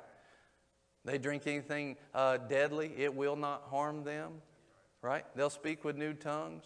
They'll pick up deadly things right he, he's saying, look, these are the kind of things you should be seeing believers healed and saved and filled with the Holy Ghost. You should be seeing them healed. You should be, you should be seeing these things. This is the fruit of a believer. But see, the church has not been paying attention to results. And so we think we're doing a good job, and we're really not. That's not supposed to be the results of a pastor, that's supposed to be the results of every believer. So I ask people a lot. He's like, When's the last time you won somebody to the Lord? You. Not in church, you. When's the last time you prayed over them and they got healed? When's the last time that you got somebody filled with the Holy Ghost? This is fruit that Jesus said, which, see, and what am I doing? I'm just trying to get us to start thinking on results again, because otherwise we have an improper ego. Okay, these are dysfunctions of a team. So now, look at this. Go back to this slide. Remember at the beginning? The last slide's right here. After hearing all of this, zero being no leadership and 10 being leadership, where would you actually rate yourself on a scale of 1 to 10? After hearing what you heard today, where would you rate yourself? And so go ahead and do it. Rate yourself at the end versus at the beginning. And I don't know about you, but this is what I found. When I first did this, I probably put a six or a seven down at the beginning. That was my guess. And then I heard the basic training, and I went, I'm a three or a four. And really, looking back at it now, I would say I was a two that day. so, what I realized was I needed this a lot more than what I thought I did. I needed to grow. And the more I hear it, the more things I see it, the more things the Word points out to me that I need to be doing. And what's important is because by you doing that, how many people you would rate it lower now than you did at the beginning? And it's almost always everybody, right? So here's the thing. Now, when you go to start telling your leaders, then you can say, look, we need this more than we think we do. Even me. You know, and it gives you a place of resolve to understand that. That's why it's important to do it. Look at this. Uh, uh, John Maxwell said this. He said, on a scale of 1 to 10 in leadership, most pastors, John Maxwell said, on a scale of 1 to 10, most pastors are fours. Most pastors are fours. But here's the problem with that fours can only lead fours, threes, twos, and ones. They can't lead fives. So, in other words, if we don't grow in our leadership ability, God can't send leaders in. He can't send fives into a fours ministry because that five is a leader. He won't stick around there because he recognizes leadership and they ain't got it. And we haven't become good stewards of what the Lord's given us. So we need to grow that leadership ability, and God will start sending some people with some more ability into your place that will be able to be planted there. This last slide is Colossians 4:17. And I like this. It says this, "Take heed to the ministry which you have received in the Lord that you may fulfill it." In other words, take heed to it, grab a hold of it, make it yours so that you can fulfill it. This leadership call that the Lord has invited you to, you can do it. So take a hold of it and be the leader that God's called you to be. Don't back away from it. Take heed to this work. Take heed to this serving. Take heed to this ministry that you may fulfill it. Amen. Amen. So, what this shows you is a snapshot of the basic leadership training. There's a lot more stuff where like problem solving and what happens when you have you know an issue with somebody there's even teaching and training over that but this gave me this basic training gave us enough to do for five years we've been working on that because the first thing was i had to form an elt and once i formed that properly and we started going through like that workflow process it took some time and guess what right when we got started going good we had a meltdown then we had to recover from the meltdown and get the right person back on. Then we had another meltdown. And I think we had one more. But it, you know, and you just work through that. You work through it. But guess what? We had those problems the whole time. We just didn't know it until then. And we just had to work on it and we had to get better and give ourselves to grow in the Lord. Amen. Amen. So now, any of this, I'll answer questions now if anybody has a question that's pressing, uh, but also be around for more questions later on. I will tell you this if it's a process that you want to press into, you need to have resolve to do it. I know when I saw it, I was like, I've got to do this. I knew I had it from the Lord, and I knew that I needed to press into it. I needed, I knew our church needed to, but it took some time. I didn't just go back home and do it that Sunday. I had to pray on it. I had to get ready, and then there's steps that you can do to help uh, prepare yourself and prepare the people. If you needed, all right, uh, somebody to come in and say, "Hey, all right, I want to gather my initial ELT," because your ELT has to get, grab this vision. They they need to be a part of what you've got inside your heart. And if they're not, you're going to have issue with them later on for sure. So, what generally the process is, the pastor will get a hold of it and he'll start working different parts of this process and start seeking the Lord on it, asking, Who do you want on this ELT? And then you come in and bring that leadership team in and they see the basic training so they can see the big picture and know where we're going. They got to know where you're going, or else they won't understand what you're doing this for. They won't understand all the parts of the processes and things like that. They won't see what you're trying to get to. So it's important for them to catch it as well. The great thing is today we recorded it, so this will we'll have it so you can show it or watch it or anything like that, and we can get you these files as well. Does anybody have any questions?